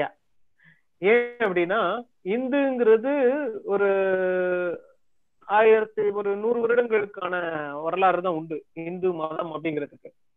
நீங்க இந்து மத நம்பிக்கைகள் அப்படின்னு சொல்றது எல்லாத்துக்குமே வந்து ஒரு நூறு வருட வரலாறு தான் இருக்கு. அதுக்கு முன்னாடி இது வந்து எல்லாருடைய நம்பிக்கை. இந்து இந்து மதம் அப்படின்னு பேசும்போது அதுல நம்பிக்கைன்னு சொல்லாதீங்க. அதுக்கு வந்து பௌத்த மதம் அல்லது இந்து மதம்னு சொல்லுங்க சாங்கியம்னு சொல்லுங்க. சடங்குகள் அப்படின்னு சொல்லுங்க.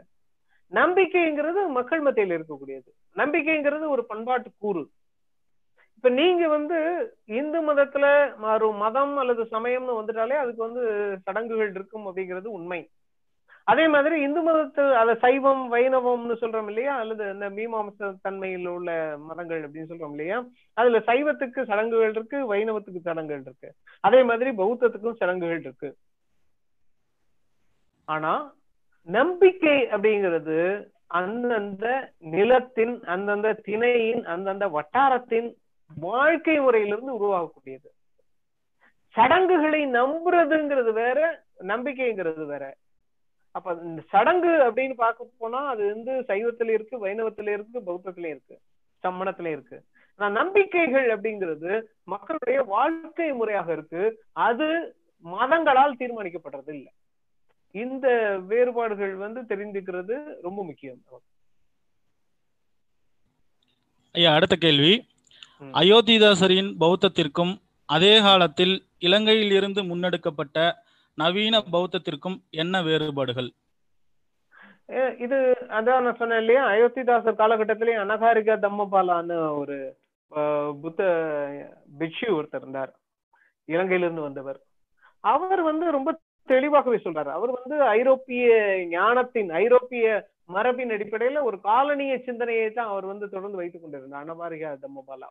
அவர் சொல்றாரு இன்றைக்கு இலங்கையில இருக்கக்கூடிய பௌத்தமே ஒரு கரப்டட் புத்திசம் அப்படின்னு தான் சொல்றாரு.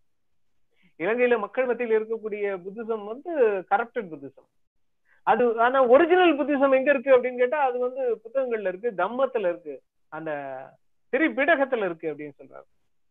சோ அவர் அவர் அவர் தான் இந்த விமர்சனத்தை வைச்சது அயோத்திதாசர் மாதிரியானவர்களுடைய புத்திசத்தின் மீது வில்லேஜ் புத்திசம் அப்படின்னு சொன்னது அவர் தான் கிராம புத்திசம் அல்லது நாட்டு புத்திசம் நாட்டுப்புற புத்திசம் அப்படின்னு சொன்னது வந்து அனகாரிகா தம்மபாலா தான் அப்ப இலங்கையிலிருந்து வரக்கூடிய இந்த புத்திசம் அப்படிங்கிறது அது அந்த மண்ணிற்கு உருவாக்கப்பட்ட பௌத்தம். அந்த மண்ணிற்கான பௌத்தம். ஆனா அயோத்திதாசர் சொல்லக்கூடிய பௌத்தம் வந்து வேற. நிச்சயமா வேற. அவர் வந்து பௌத்தத்தை இங்கே தமிழ் ஞானம் தமிழ் மொழி சார்ந்து ஒரு தம்மமாகவும் அதனுடைய பழக்க வழக்கங்கள் இன்றைக்கு வரைக்கும் மக்கள் மத்தியில கொண்டாட்டங்களாக இருக்கிறது அப்படின்னு சொல்றாரு. அம்மன் வழிபாடு கார்த்திகை தீப வழிபாடு நல்லெண்ணெய் கண்டுபிடித்த வழிபாடு இறப்பு சடங்குகள் இங்க இருக்கக்கூடிய ச- சிறு தெய்வங்கள் இது எல்லாம் தமிழ் மண்ணுக்கான பௌத்தத்தில் உள்ளது. இங்க உள்ள பௌத்தத்தில் உள்ளது. அயோத்திதாசர் திரும்ப திரும்ப பேசக்கூடிய பௌத்தம் இது. அதனால அயோத்திதாசர் பௌத்தத்தை சொல்லுகிறார் அப்படிங்கிறதுக்காக நீங்க வந்து அஹ், சைனால அல்லது ஜப்பான்ல அல்லது மத்த தெற்காசிய நாடுகள் தென்கிழக்கு ஆசிய நாடுகள் அல்லது இலங்கையில இருக்கக்கூடிய பௌத்தத்திற்கும் இந்த பௌத்தத்திற்கும் ஒரு பெரிய நெருக்கமான தொடர்பு இருக்கு. எல்லாமே ஒரே பௌத்தம் அப்படின்னு நினைக்கிறது ரொம்ப தவறான விஷயம். இது எப்படி எப்படின்னா அம்பேத்கருடைய பௌத்தத்திற்கும் நவயானத்திற்கும் மத்த பௌத்தத்திற்கும் நிறைய வித்தியாசம் இருக்கு. இலங்கையில் உள்ள பௌத்தம் வந்து நவயான நவயான பௌத்தத்திலிருந்து நிச்சயமாக வேறுபட்டது. நவயான பௌத்தம் வந்து அம்பேத்கருடைய பௌத்தம் வந்து it is a political political religion அது அது வந்து ஒரு அடிப்படையில சமூக ஏற்றத்தாழ்வுகளை பிரிவுகளை இல்லாமல் சொல்லக்கூடியது அல்லது மறுக்கக்கூடியது அநீதிகளுக்கு எதிராக போராடக்கூடியது. அதுல தெய்வத்தை விட அநீதிக்கு எதிரான போராட்டம் தான் ரொம்ப முக்கியம் நவயானத்துல. ஆனா இலங்கையில் உள்ள பௌத்தம் அப்படி இல்ல. இலங்கையில் உள்ள பௌத்தம் வந்து இன்னொரு மத கடையாக இருக்கிறது அப்படின்னு சொல்லுவோம். அந்த பௌத்தத்தையும் இந்த பௌத்தத்தையும் நீங்க இணைத்து கொண்டு நீங்க பேசுறது வந்து தவறான முடிவுகளுக்கு தான் கொண்டு வந்து சேர்க்கும் அடுத்த கேள்வி. பௌத்தம் பொது நியதிக்கான ஒரு செயல்பாடாக நான் பார்க்கிறேன். இந்நிலையில் பௌத்தம் இன்று அதன் சூழல் கருத்தாக்க சிந்தனைகளில் எம்மாதிரியான மாற்றங்கள் உருபெற்றுள்ளன அதன் செயலோக்க மாற்றம் என்பது என்ன? இல்ல இது இந்த கேள்வி வந்து தெளிவாவே இல்ல பாருங்க. பொது முதல் வரி வாசிங்க. பௌத்தம் பொது. நியதிக்கான ஒரு செயல்பாடாக நான் பார்க்கிறேன். இல்ல பொது நியதினா தம்மம் சொல்றாரா? இல்ல பொது நியதினா என்னது? நான் சொன்ன நான் என்னுடைய பேச்சுல சொன்னேன்லே ஒரு பொது ஒரு ஒரு காமன் அந்த பொதுவா இது அந்த பொது நியதிக்கான நினைக்கிறேன். சரி அடுத்த வரி வாங்க. இந்நிலையில் பௌத்தம் இன்று அதன் சூழல் கருத்தாக்க சிந்தனைகளில் எம்மாதிரியான மாற்றங்கள் உருபெற்றுள்ளன. அது பௌத்த சிந்தனைகள்ல எந்த மாதிரியான மாற்றங்கள் உருவாகி இருக்கிறன அப்படின்னு கேக்குறாங்க. அது சூழல் சார்ந்து அதனுடைய சிந்தனைகள் சார்ந்து கொள்கைகள் சார்ந்து. ஏற்கனவே இந்த இதுக்கு முந்தின கேள்விக்கு பதில் சொன்ன மாதிரி தானே? ம் ஆமாங்க. இப்போ வந்து. இலங்கையில இருக்கிற பௌத்தம் அந்த மண்ணுக்கான இது இது வந்து இன்கல்ச்சுரேஷன் அப்படின்னு ஒண்ணு சொல்லுவாங்க. அதாவது அந்த சூழலுக்கு அந்த மண்ணுக்கு ஒரு சமயம் வந்து சேரும்போது அதனுடைய தன்மைகளை தாங்கி கொண்டு உள்வாங்கி கொண்டு அப்பதான் வளர முடியும். இப்ப கிறிஸ்தவத்தை பத்தி படிக்கும்போது இது வந்து ரொம்ப தெளிவா சொல்லுவாங்க. கிறிஸ்தவம் வந்து இந்தியாவில் உள்ள கிறிஸ்தவம் வேற மாதிரியானது தமிழகத்தில் உள்ள கிறிஸ்தவம் வேற- மாதிரியானது. அதே மாதிரி உங்களுக்கு ஐரோப்பியாவில் இருக்கிற கிறிஸ்தவம் வேற மாதிரியானது. தமிழ்நாட்டுல உள்ள கிறிஸ்தவத்துல சாதி எல்லாம் உண்டு. சாதி உண்டு கோயில்ல தனித்தனி இடம் உண்டு. அது வந்து அதனுடைய சாமியார்கள் அல்லது அது குருமார்கள் இதுல எல்லாம் சாதி வேறுபாடுகள் உண்டு. சாதி கட்டமைப்புகள்லாம் உண்டு. திருமணங்கள் சாதி வழியா தான் நடக்கும். இது வந்து கிறிஸ்தவத்தினுடைய தன்மை இல்லை. இதே மாதிரிதான் பௌத்தத்திலையும். பௌத்தம் வந்து அந்தந்த சூழல்ல அந்தந்த மண்ணுக்கு தகுந்த மாதிரியான விஷயங்களை ஏற்றுக்கொண்டு அது மதமாக மாற ஆரம்பிக்குது. அப்ப அந்த அந்த மதம் அப்படிங்கிற விஷயம் இருக்கு இல்லையா அந்த மதம்ங்கிறது ஒரு வியாபார தன்மையை கொண்டு வந்து சேர்க்க ஆரம்பிக்குது. அதனாலதான் அயோத்திதாசர் திரும்ப திரும்ப ஒரு வார்த்தை சொல்லிட்டே இருப்பாரு. மதம்ங்கிறது கடைம்பார் மத கடைகள் நடத்துகிறார்கள் அது வியாபாரம் வணிகம் அது. அது பொருளை விற்கிறார்கள்.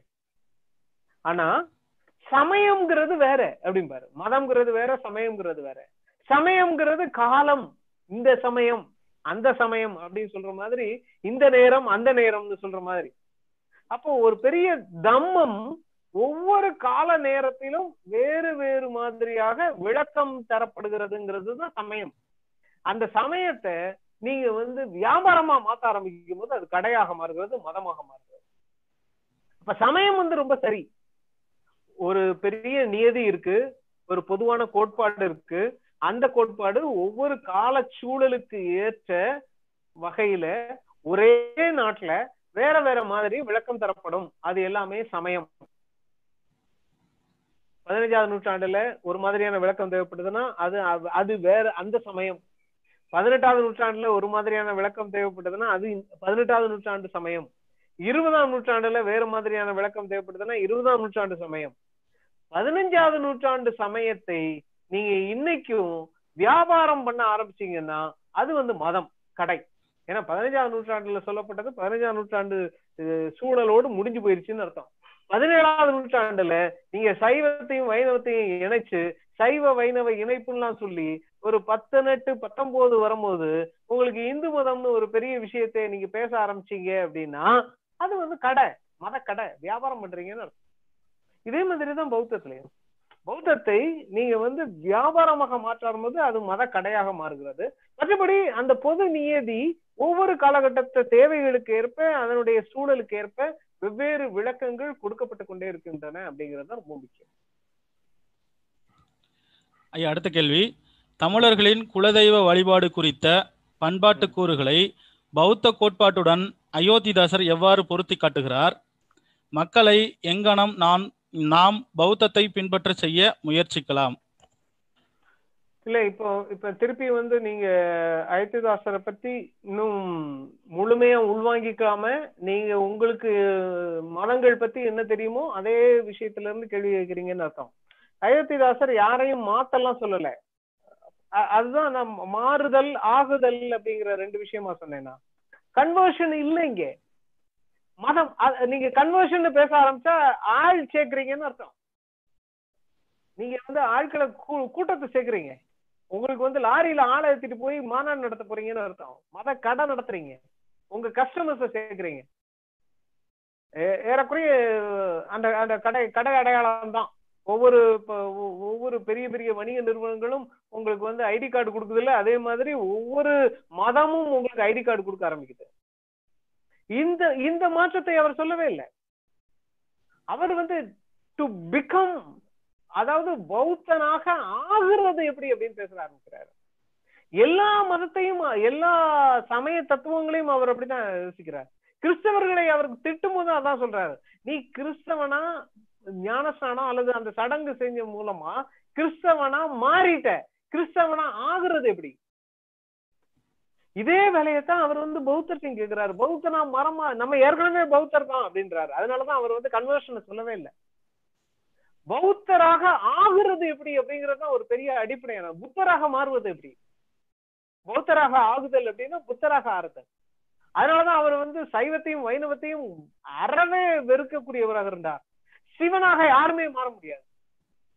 யார் வந்து விஷ்ணுவா மாற முடியும்? ஆனா ஒரு ஆள் நபியாக மாற முடியும். ஒரு ஆளால் ஆஹ், கிறிஸ்தவனாக மாற கிறிஸ்துவாக மாற முடியும். ஒரு ஆளால் புத்தராக மாற முடியும். இவர்கள்லாம் வாழ்ந்து காட்டியவர்கள். அது ஒரு மதமா இருக்க முடியும். அது ஒரு வழிபாடா இருக்கும் ஆகுறதுக்கு ஏதாவது ஒரு மாதிரியை காட்டு அப்படின்றார். அதனாலதான் சிவனாகவும் விஷ்ணுவாகவும் மாற முடியாத ஒரு மதம் எப்படி இருக்க முடியும்? நான் என்னவா ஆகணும் அப்படின்னு கேட்கிறார். அப்ப இவர் வந்து அழுத்தவாசர் திரும்ப திரும்ப பௌத்தத்தை நீங்க வந்து மதமாற்றத்தை சுத்தமாக அந்த- அந்த மெத்தடாலஜி அந்த டெக்னாலஜியவே அவர் ஒத்துக்கல. நீங்க வந்து ஆள் சேர்க்காதீங்க அப்படின்றார். நீங்க என்ன மாநாடா நடத்த போறீங்க? லாரியில ஆளை கூட்டு போறதுக்கு பிரியாணி போட்டல தரேன் இல்ல. நீங்க ஆகிறது எப்படி? பௌத்த புத்தராக மாறுவது எப்படி? புத்தராக ஆகுறது எப்படி? அதனாலதான் இது இட் இஸ் மெட்டனமிக்கல் பிராக்டிஸ் ஆகு பெயர்கள் மெட்டபாரிக்கல் இல்ல. உங்க மேல அணிஞ்சிக்கிற ஆடை இல்ல. பௌத்தன்.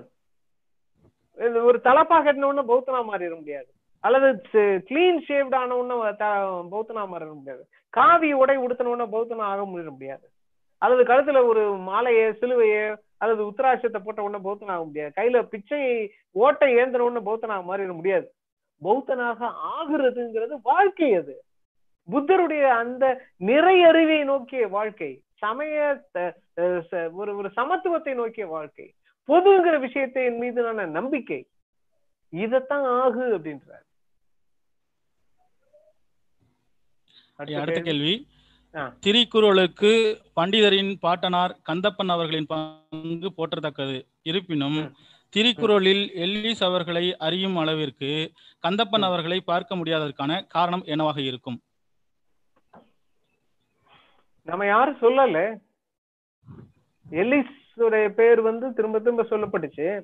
கந்தப்பன் பட்லர் திறந்துதான் எல்லிஸ்க்கு போச்சுங்கிறத நம்ம யாருமே ஓங்கி சொல்லல. அதனாலதான். நாம தான் சொல்லல. அடுத்த கேள்விங்க. சைவ சமய மறுமலர்ச்சி காலகட்டத்தில் திருநாவுக்கரசர் போன்றோருக்கு ஏற்பட்ட நெருக்கடி நிலை திருநாவுக்கரசர் போன்றோருக்கு நெருக்கடி நிலை ஏற்பட்டதா? அப்படின்னு ஒரு கேள்வி கேட்கறாங்க. இது திருநாவுக்கரசர் போன்றவருக்கு நெருக்கடி நிலை ஏற்பட்டுதான்னா என்ன நெருக்கடி? சமய மறுமலர்ச்சி சார்ந்து சமய சைவ சமய மறுமலர்ச்சி சார்ந்து ஏதேனும் நெருக்கடி ஏற்பட்டதா அப்படின்னு கேக்குறாங்க போல நிச்சயமா நெரு- நெருக்கடி தான் ஏற்பட்டிருக்க முடியும். இல்லைன்னா அந்த கன்வர்ஷன் நடந்திருக்காது இல்லையா? அவர் வந்து அவர் அந்த நேரத்துல என்ன நடந்தது? அந்த நேரத்துல உங்களுக்கு வந்து ஒருவேளை இப்ப சைவ வைணவ அந்த பக்தி இயக்க காலகட்டம் இருக்கு இல்லையா? நம்மகிட்ட எட்டாவது நூற்றாண்டு காலகட்டத்துல இருந்து ஆரம்பிக்கிற அந்த நேரத்துல பௌத்தம் சமணம் எவ்வாறு மதக்கடைகளாக மாறினது மா- மாறிவிட்டனவா அப்படிங்கறத நம்ம யோசிக்கணும். ஏன்னா வந்து சைவமும் வைணவமும் அல்லது அந்த பக்தி இயக்கம் அப்படிங்கிறது மக்கள் மத்தியில ரொம்ப பெருசா பேசப்பட்டதுன்னு சொல்ற நேரத்துல அதுக்கான செல்வாக்கு எப்படி நடந்தது அப்படின்னு கேட்கும்போது ஒருவேளை ஒருவேளை இது வந்து ஒரு கருதுகோளா தான் சொல்றேன். பௌத்தமும் சமணமும் அன்றைக்கு மதக்கடைகளாக மாறிவிட்டனவா? அதிகாரத்தில் ஆ- ஆ- ஆழ்ந்து போய்விட்டனவா? அதாவது மக்களிடமிருந்து கொஞ்சம் கொஞ்சமாக விலகி வந்து விட்டனவா அப்படிங்கிறத நாம வந்து இன்னும் தேடி பார்க்கணும். அந்த தேடி பார்த்தாதான் திருநாவுக்கரசு மாதிரியானவர்கள் ஏன் வந்து இந்த நிலைப்பாட்டை எடுக்க ஆரம்பிக்கிறார்கள் அப்படிங்கிறத விளங்கி கொள்ள முடியும். அதுல நிர்பந்தம் அப்படின்னு வந்திருக்கும்னா எனக்கு அது தெரியல எனக்கு. அது அதுக்கான சான்றுகள் நமக்கு ஒண்ணு கிடைக்கல. அவர் மேல என்ன நிர்பந்தம் வந்தது அப்படிங்கறதெல்லாம். அதுக்கான நேரடியான சான்றுகள் இல்லை. ஆனா எனக்கு வந்து அடிப்படையா இருக்கக்கூடிய கேள்வி என்ன அப்படின்னா இது பக்தி இயக்கம்ங்கிறது இவ்வளவு பரவலான இயக்கமாக மாற்றப்பட்டது அப்படின்னா அன்றைக்கு ஏற்கனவே இருந்த பௌத்தமும் சமணமும் மக்கள்கிட்ட இருந்து கொஞ்சம் கொஞ்சமாக விலக ஆரம்பித்தனவா அப்படிங்கிறத நம்ம யோசிக்கணும் அப்படிங்கறதுதான் என்ன என்ன- என்கிட்ட இருக்கக்கூடிய ஆசை. அடுத்த கேள்விங்க. ஆசீவகத்துக்கும் பௌத்தத்துக்கும் ஏதாவது தொடர்பு உண்டா நிச்சயமா. ஆசீவகத்துக்கும் பௌத்தத்துக்கும் நிறைய தொடர்பு இருக்கு. ஏன்னா ஆசீவகர்கள் ஒரு குறிப்பிட்ட காலகட்டம் வரைக்கும் சமணர்களாகவே அறியப்பட்டிருந்தார்கள். அவர்களுடைய அந்த திகம்பரம் திகம்பர நடைமுறை பாவனைகளை எல்லாம் பார்த்துட்டு சமணர்களாகவே உணரப்பட்டிருந்தார்கள். இந்த மூன்று மதங்களும் இந்த மூன்று தத்துவங்களும் மதங்கள் இல்ல, இந்த மூன்று தத்துவங்களும் ஒன்றோடு ஒன்று பெரிய உரையாடலை வைத்துக் கொண்டிருந்தன தமிழ்ல. பௌத்தமும் சமணமும் ஆசீவகம். சமணம் அப்படிங்கிறத அயோத்திதாசர் ஒரு ஏதோ ஒரு ஒரு சான்றாதாரம் கொண்டு அவர் வந்து என்ன சொல்றாருன்னா அது ரெண்டும் வேற வேற இல்ல அப்படின்றார். ரெண்டுமே வேற வேற இல்ல அப்படின்றாரு. இ- இன்னொரு கட்டத்துல சமணமும் ஆசீவகமும் வேற வேற இல்லைன்னு நிகண்டுகள் எல்லாம் திரும்ப திரும்ப சொல்லிட்டு இருக்கு. அப்ப இதெல்லாம் இதெல்லாம் யோசித்து பார்க்கும்போது இந்த மூன்றும் தொடர்ச்சியாக ஒன்றை ஒன்று மறுத்து விவாதித்துக் கொண்டே இருக்கின்றன. நீலகேசியிலும் சரி மணிமேகலையிலும் சரி குண்டலகேசிலையும் சரி தொடர்ச்சி சிவகிருஷ்ணாமணியும் சரி இந்த மாதிரியான உரையாடல்கள் ஒரு பெரிய செழுமையான விவாத உரையாடல்கள் இங்க நடந்து கொண்டே இருக்கின்றன பார்க்கும்போது இந்த சமணம் பௌத்தம் ஆசீவகம் இது மூன்றுக்குமான பெரிய நெருக்கம் வந்து இருந்திருக்க வேண்டும். இந்த நெருக்கம் இந்த வேறுபாடு மடங்கள் அளவிலையும் அல்லது செக்ட் அப்படின்னு சொல்லக்கூடிய அதிகார அல்லது குரு அல்லது சந்நியாசிகள் அளவுல இந்த தத்துவார்த்த வேறுபாடுகள் இருந்திருக்குமே ஒழிய மக்கள் மத்தியில இந்த வேறுபாடு இருந்திருக்கும்னு என்னால யோசிக்க முடியல. ஏன் யோசிக்க முடியலன்னா இன்னைக்கே இங்க வந்து கிறிஸ்தவம் இருக்கு. கிறிஸ்தவத்துல ரெண்டு பிரிவுகள் இருக்கு. கத்தோலிக்க கிறிஸ்தவம் இருக்கு புரொடஸ்டாண்ட் கிறிஸ்தவம் இருக்கு. இந்த ரெண்டு கிறிஸ்தவமும் அதனுடைய நிர்வாக அளவுல வேறு வேறான அதிகார பலங்களை கொண்டது. ஆனா மக்கள் மத்தியில இந்த ரெண்டு பேரும் ஒரே தெய்வத்தை கும்பிடுகிறோம் ஒரே மாதிரியான புனித நூல்களை கொண்டிருக்கிறோம் ஒரே மாதிரியான கருத்துக்களை கொண்டிருக்கிறோங்கிறப்போ ஒரு ஒரு ஒரு நெருக்கத்தை நம்ம பார்க்க முடியுது. சீர்திருத்த கிறிஸ்தவர்களுக்கும் கத்தோலிக்க கிறிஸ்தவர்களுக்கும் இதே மாதிரியான தன்மையை பௌத்தம் சமணம் ஆசீவகம் மூன்றும் கொண்டிருந்திருக்க முடியும் அப்படிங்கிறது தான் என்னுடைய கருதுகோள். அவைகள் தத்துவார்த்த அளவுல அது அல்லது நிறுவன அளவுல ஒன்றிலிருந்து ஒன்று வேறுபட்டதாக அது ஒரு ஒரு கெனானிக்கல் டிஃபரன்சஸ் இருந்தாலும் பை பிராக்டிஸ் மக்களுக்கு மத்தியில ஒரு சமண பிக்ஷுவா இருந்தானே பௌத்த பிக்ஷுவா இருந்தானே ஆசீவக பி- முனிவரா இருந்தானா எந்த வித்தியாசமும் இல்லாம இருந்திருக்கும் அப்படிங்கிறது தான் என்னுடைய நோக்கமா இருக்கு. அதாவது in practice there is no difference between buddhism jainism and asivism but in canonical level there are lot of differences.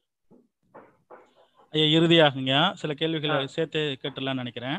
இந்தியாவில் பௌத்தம் வலுவிழம் வலுவிழந்தமைக்கான காரணிகள் யாவை? ஒண்ணு அடுத்த கேள்வி சிந்து நதி என்பது பின்னர் இந்துவாக மாறியதா? மூன்றாவது கேள்வி எல்லா காலகட்டத்திலும் சமயங்கள் பிராக்கெட்ல வழிபாடுகள் அனைத்தும் அரசியலுக்காக உருவாக்கப்பட்டவையா?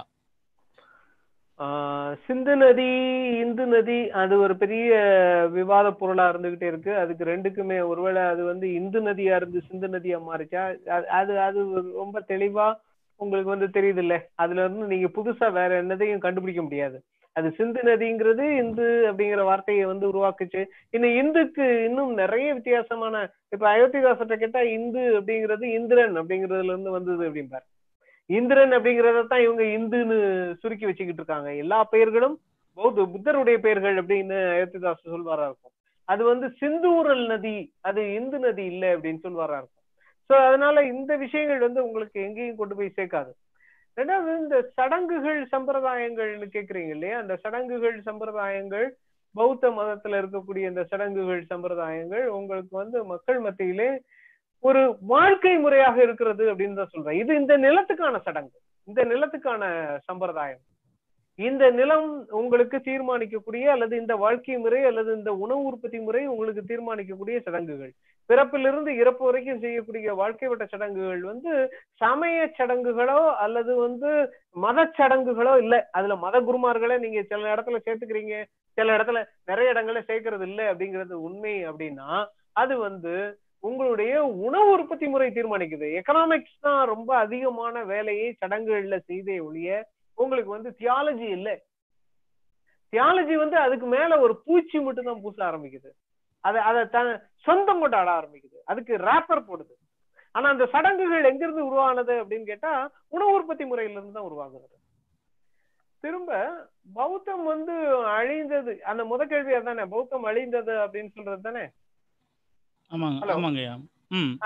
பௌத்தம் அழிந்தது அப்படிங்கிறது அல்லது வீழ்ந்தது அப்படிங்கிறதுக்கான காரணம் என்ன அப்படின்னு கேட்டா ரொம்ப தெளிவா இந்த லட்சணம். இந்த இந்த நாட்டினுடைய மொழி லட்சணம் அறிவு லட்சணம் இதையெல்லாம் நீங்க வந்து கண்டுக்காம என்றைக்கு வேஷத்தை இந்த நாடு வந்து முழுமையாக நம்ப ஆரம்பிச்சதோ அன்னைக்கு அறிவு மரபு விழுந்தது. அறிவு மரபு வீழ்ந்த போது தீண்டாமை உருவாக்கப்பட்டது. தீண்டாமை உருவாக்கப்பட்ட போது இதனுடைய ஞானிகள் வெளியே அனுப்பப்பட்டார்கள். இந்த ஞானிகள் வெளியே அனுப்பப்பட்ட பொழுது உங்களுக்கு பௌத்தம் வீழ ஆரம்பிக்குது. பௌத்த வீழ்ச்சி வேஷம் மேலோங்கியதுனாலும் அறிவு வீழ்ந்ததுனாலும் தீண்டாமை உருவாக்கப்பட்டதுனாலும் சாதி வேற்றுமைகள் உருவாக்கப்பட்டதுனாலும் பொது அழிந்ததுனாலும் பௌத்தம் வீழ ஆரம்பிக்குது அப்படிங்கிறது தான் ரொம்ப முக்கியமான விஷயம். இப்போ பௌத்த வீழ்ச்சி தனியாக நடக்கிற ஒரு காரியம் இல்ல. அது வந்து நிறைய ஒரு ஒரு ஒரு பெரிய ஒரு செயின் ஆஃப் ரியாக்ஷன்ஸ் நடக்குது. இந்த அவ்வளவு காரணிகளும் சேர்ந்து நடக்குது. இது இது எல்லாம் சேர்ந்து நடக்கும்போது தான் பௌத்த வீழ்ச்சியை வந்து நம்ம வந்து கற்பனை செய்ய முடியும். அப்ப இந்த பௌத்தம் வீழ்ச்சி அப்படிங்கிறது ஒரு தனியான காரியம் இல்லை அப்படிங்கறத நம்ம புரிஞ்சுக்கணும். ஏன் அப்படின்னா பௌத்தம் வந்து இந்த மண்ணோடும் இந்த நிலத்தோடும் சேர்ந்து இயங்கி கொண்டிருக்கிறது அப்படின்னு சொல்றோம். இப்போ பௌத்தம் விழுந்த போது அறிவு வீழ்ந்தது அறிவு வீழ்ந்த போது அறிஞர்கள் வீழ்ந்தார்கள் அறிவு வீழ்ந்த போது போலிகள் மேலெழுந்தன போலிகள் மேலெழுந்த போது ஞானிகள் இந்த நாட்டு இந்த சமூகத்தை விட்டு வெளியே அனுப்பப்பட்டார்கள் விலக்கி வைக்கப்பட்டார்கள். தீண்டாமை உருவாக்கப்பட்டது சாதி உருவாக்கப்பட்டது பொது அழிந்தது பொதுத்தன்மை காலியானது. இது அவ்வளவு சேர்ந்து நடக்கும். இதுதான் ரொம்ப முக்கியம். அடுத்த கேள்விங்க சமயங்கள் அனைத்தும் அரசியலுக்காக உருவாக்கப்பட்டவையா? சமயங்கள் அரசியலுக்காக இப்ப அரசியல் அப்படிங்கறது என்ன சொல்றோம் அப்படின்னா ஒவ்வொரு காலகட்டத்தில் மக்கள் வந்து எடுக்கக்கூடிய செயல்பாடுகள் அல்லது கருத்தியல் சார்புகள் வந்து அரசியல் அப்படின்னு சொல்லிக்குவோம். அரசியல் அப்படிங்கறத நான் எப்படி புரிஞ்சுக்கிறேன். நீங்க சொல்ற அரசியல் அப்படிங்கிற வார்த்தை. ஒவ்வொரு காலகட்டத்திலையும் மக்கள் எடுக்கக்கூடிய நிலைப்பாடுகள். அப்ப நிலைப்பாடுகள்னா கருத்தியல் சார்ந்த நிலைப்பாடுகள். அல்லது அது அது வந்து அந்த கருத்தியல் சார்ந்த நிலைப்பாடு நீதியின் பக்கமும் இருக்கலாம் அநீதியின் பக்கமும் இருக்கலாம். அப்போ ஒவ்வொரு சமயத்திலும் ஒவ்வொரு அரசியல் நிலைப்பாட்டை நீங்க எடுத்துதான் ஆகணும்.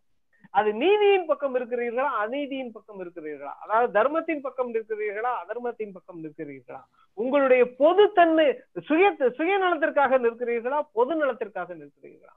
இதுதான் உங்களுடைய அரசியலை வேறுபடுத்தி காட்டுது.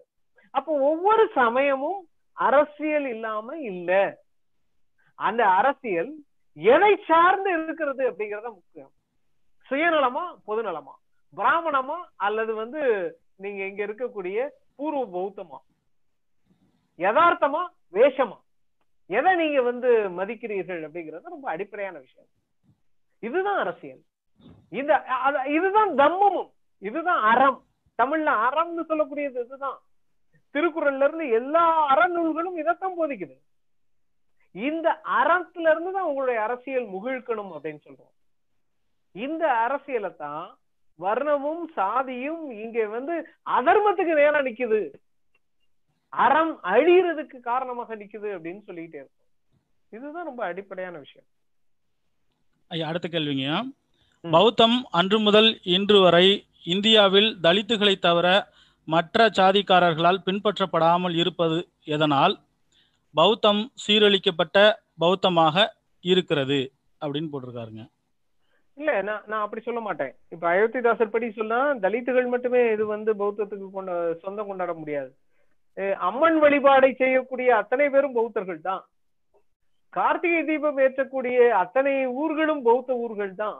நல்லெண்ணெய் வழிபாட்டை கொண்டாடக்கூடியதாக தீபாவளி அன்னைக்கு யார் யாரெல்லாம் ஆஹ், ப- பண்டம் பலகாரம் எல்லாம் செஞ்சு அடுத்த வீட்டுக்கு கொடுத்து கொண்டாடி கொள்கிறோமோ அவர்கள் அத்தனை பேரும் பௌத்தர்கள் தான். யார் யாரெல்லாம் முனி சாஸ்தா ஐயனார் எல்லாம் வணங்குறோமோ அவ்வளவு பேரும். இந்த முனி சாஸ்தா ஐயனார் கருப்புல வந்து ஒட்டுமொத்த தமிழகமும் ஏறக்குறைய தென்னிந்திய நிலப்பரப்பு முழுக்க வந்துரும். அம்மன் வழிபாட்டுக்கு கீழே. வேப்ப மரத்தையும் அம்மனையும் வழிபட்டு கொண்டு இருக்குது இது வந்து தாழ்த்தப்பட்டவர்களுக்கான மதம் மட்டும் இல்ல. ஏன் வந்து தாழ்த்தப்பட்டவர்கள் இதன் மீது ரொம்ப விடாப்பிடியா வேற எதையும் நம்பாம தாழ்த்தப்பட்டவர்கள் இதை மட்டும் ஏன் நம்புறாங்கன்னா சாதிக்கு எதிரான குரலை இந்த மதம் மட்டும்தான் தொடர்ச்சியா செய்து கொண்டே இருக்கிறது. அவ்வளவுதான். அவங்க நம்பிக்கை வைக்கிற ஒரே ஆஹ், தத்துவமாக பௌத்தம் தான் இருக்கு. அதனாலதான் தாழ்த்தப்பட்டவர்கள் வந்து இதை மட்டும் நம்புகிறார்கள். ஆனா தென்னிந்திய மக்கள் முழு முழுவதும் பௌத்தத்தை தான் வாழ்க்கையாக கொண்டிருக்கிறார்கள் அப்படிங்கறத ரொம்ப உண்மை. எங்கெங்கெல்லாம் வேப்ப மரம் இருக்கோ அங்கெல்லாம். அதான் சொல்றேன்ல எங்கெல்லாம் கார்த்திகை தீபம் ஏத்துறாங்களோ அங்கெல்லாம். எங்கெங்கெல்லாம் தீபாவளி கொண்டாடுறவங்களோ அங்கெல்லாம். யார் யாரெல்லாம் முனி கருப்பு ஐயனார் சாஸ்தாவை வந்து தங்களுடைய தெய்வமாக கொண்டாடுறவங்களோ அவங்கெல்லாம் அவ்வளவு பேர்த்தையும் பௌத்தம் இருக்கு அப்படின்னு தான் அர்த்தம். ஐயா இறுதியா ஒரே ஒரு வினாங்க. ம். அச்சத்தை நீக்கத்தானே நம்பிக்கை அதன் வழி தானே சடங்குகள். இரத்தத்தை முன்வைத்தது தானே அவைகள். இங்கு பௌத்தத்தின் அடையாளம் எங்கு? ரத்தத்தையா கடைசி ஆமாங்க ரத்தத்தை முன்வைத்து வைத்தது தானே அவைகள். அதாவது நம்பிக்கை சடங்குகள் இருக்கு இல்லைங்க. அது வந்து ரத்தத்தை முன்வைக்கிறது. அப்படிப்பட்ட இடங்கள்ல பௌத்தம் எப்படிப்பட்ட இடத்தை வகிக்கிறது அப்படின்னு ஒரு கேள்வி கேட்கறாங்க இல்ல இல்ல. இப்ப பௌத்த எல்லா மதத்தையும் எல்லா சமயத்தையும் நம்ம வந்து ரெண்டா பிரிச்சுக்கணும். அது அதனுடைய தம்மம் ஒண்ணு அதனுடைய நடைமுறை ஒண்ணு. இப்ப நீங்க கேக்குற இந்த கேள்வி எல்லாமே நடைமுறையில் உள்ள வேறுபாடுகள்.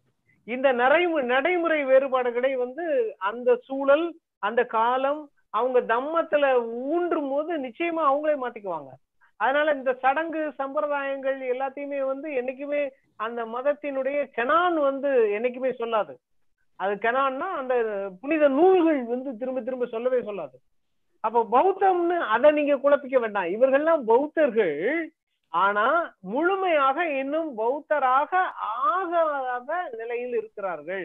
அதனால அவர்களுக்கான அச்சம் வரும்போது சில சடங்குகளை சம்பிரதாயங்களை செய்து கொள்கிறார்கள். அப்ப இதையெல்லாம் மீறி அவங்கள வந்து இன்னும் முழுமையான பௌத்தராக மாற்றுவதுதான் தொடர்ச்சியான வேலை.